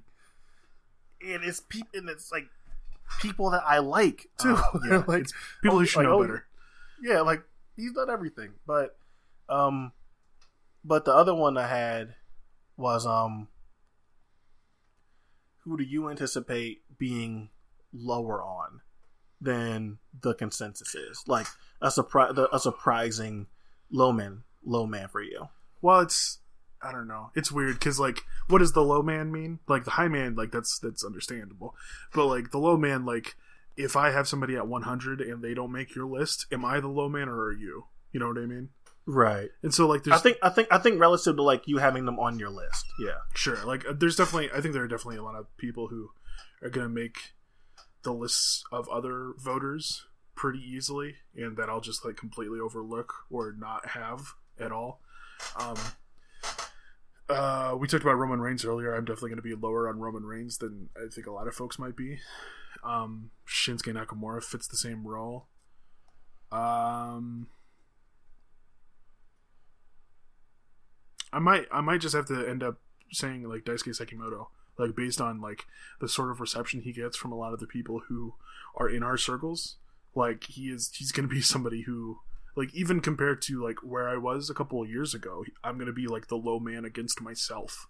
Like Mm. like he's he's a guy who I'm definitely gonna, like I know I have I've sort of done it already. I haven't done it in the big way like in regards to his entire decade. That is that's that's going to happen with with like going back and rewatching his stuff, but like I know for a fact that I'm going I'm going to sour on him even more than I already have, and so he he'll probably still make my list. Uh, not sure where it's going to be. I'm think I'm thinking about it right now, and I'm not sure that my person doesn't wind up being like uh one contender. One contender for me is Dragon Lee, and another contender I'm thinking of um God, I just I just had it. I just had it in my head, but it was uh Dragon Lee, and I think maybe Roddy. Oh, I might I might be lower on, and I think it's gonna be like be like have to revisit some Roddy, sure. but uh pre pre 2015 Mhm. he has he has a lot of good stuff. I'm not sure it's a lot of great, Yeah. but definitely a lot of consistently good. And then even post 2015, um, he has a lot of good, sometimes great, but not like a lot of it. Yeah. And I think um, a lot of people have um, really fallen in love with Roderick Strong. Um, Have Definitely Because people- like it's every time I get on my timeline, I see people who are who just think he's like the most vanilla dude in the world, and it really gets to me.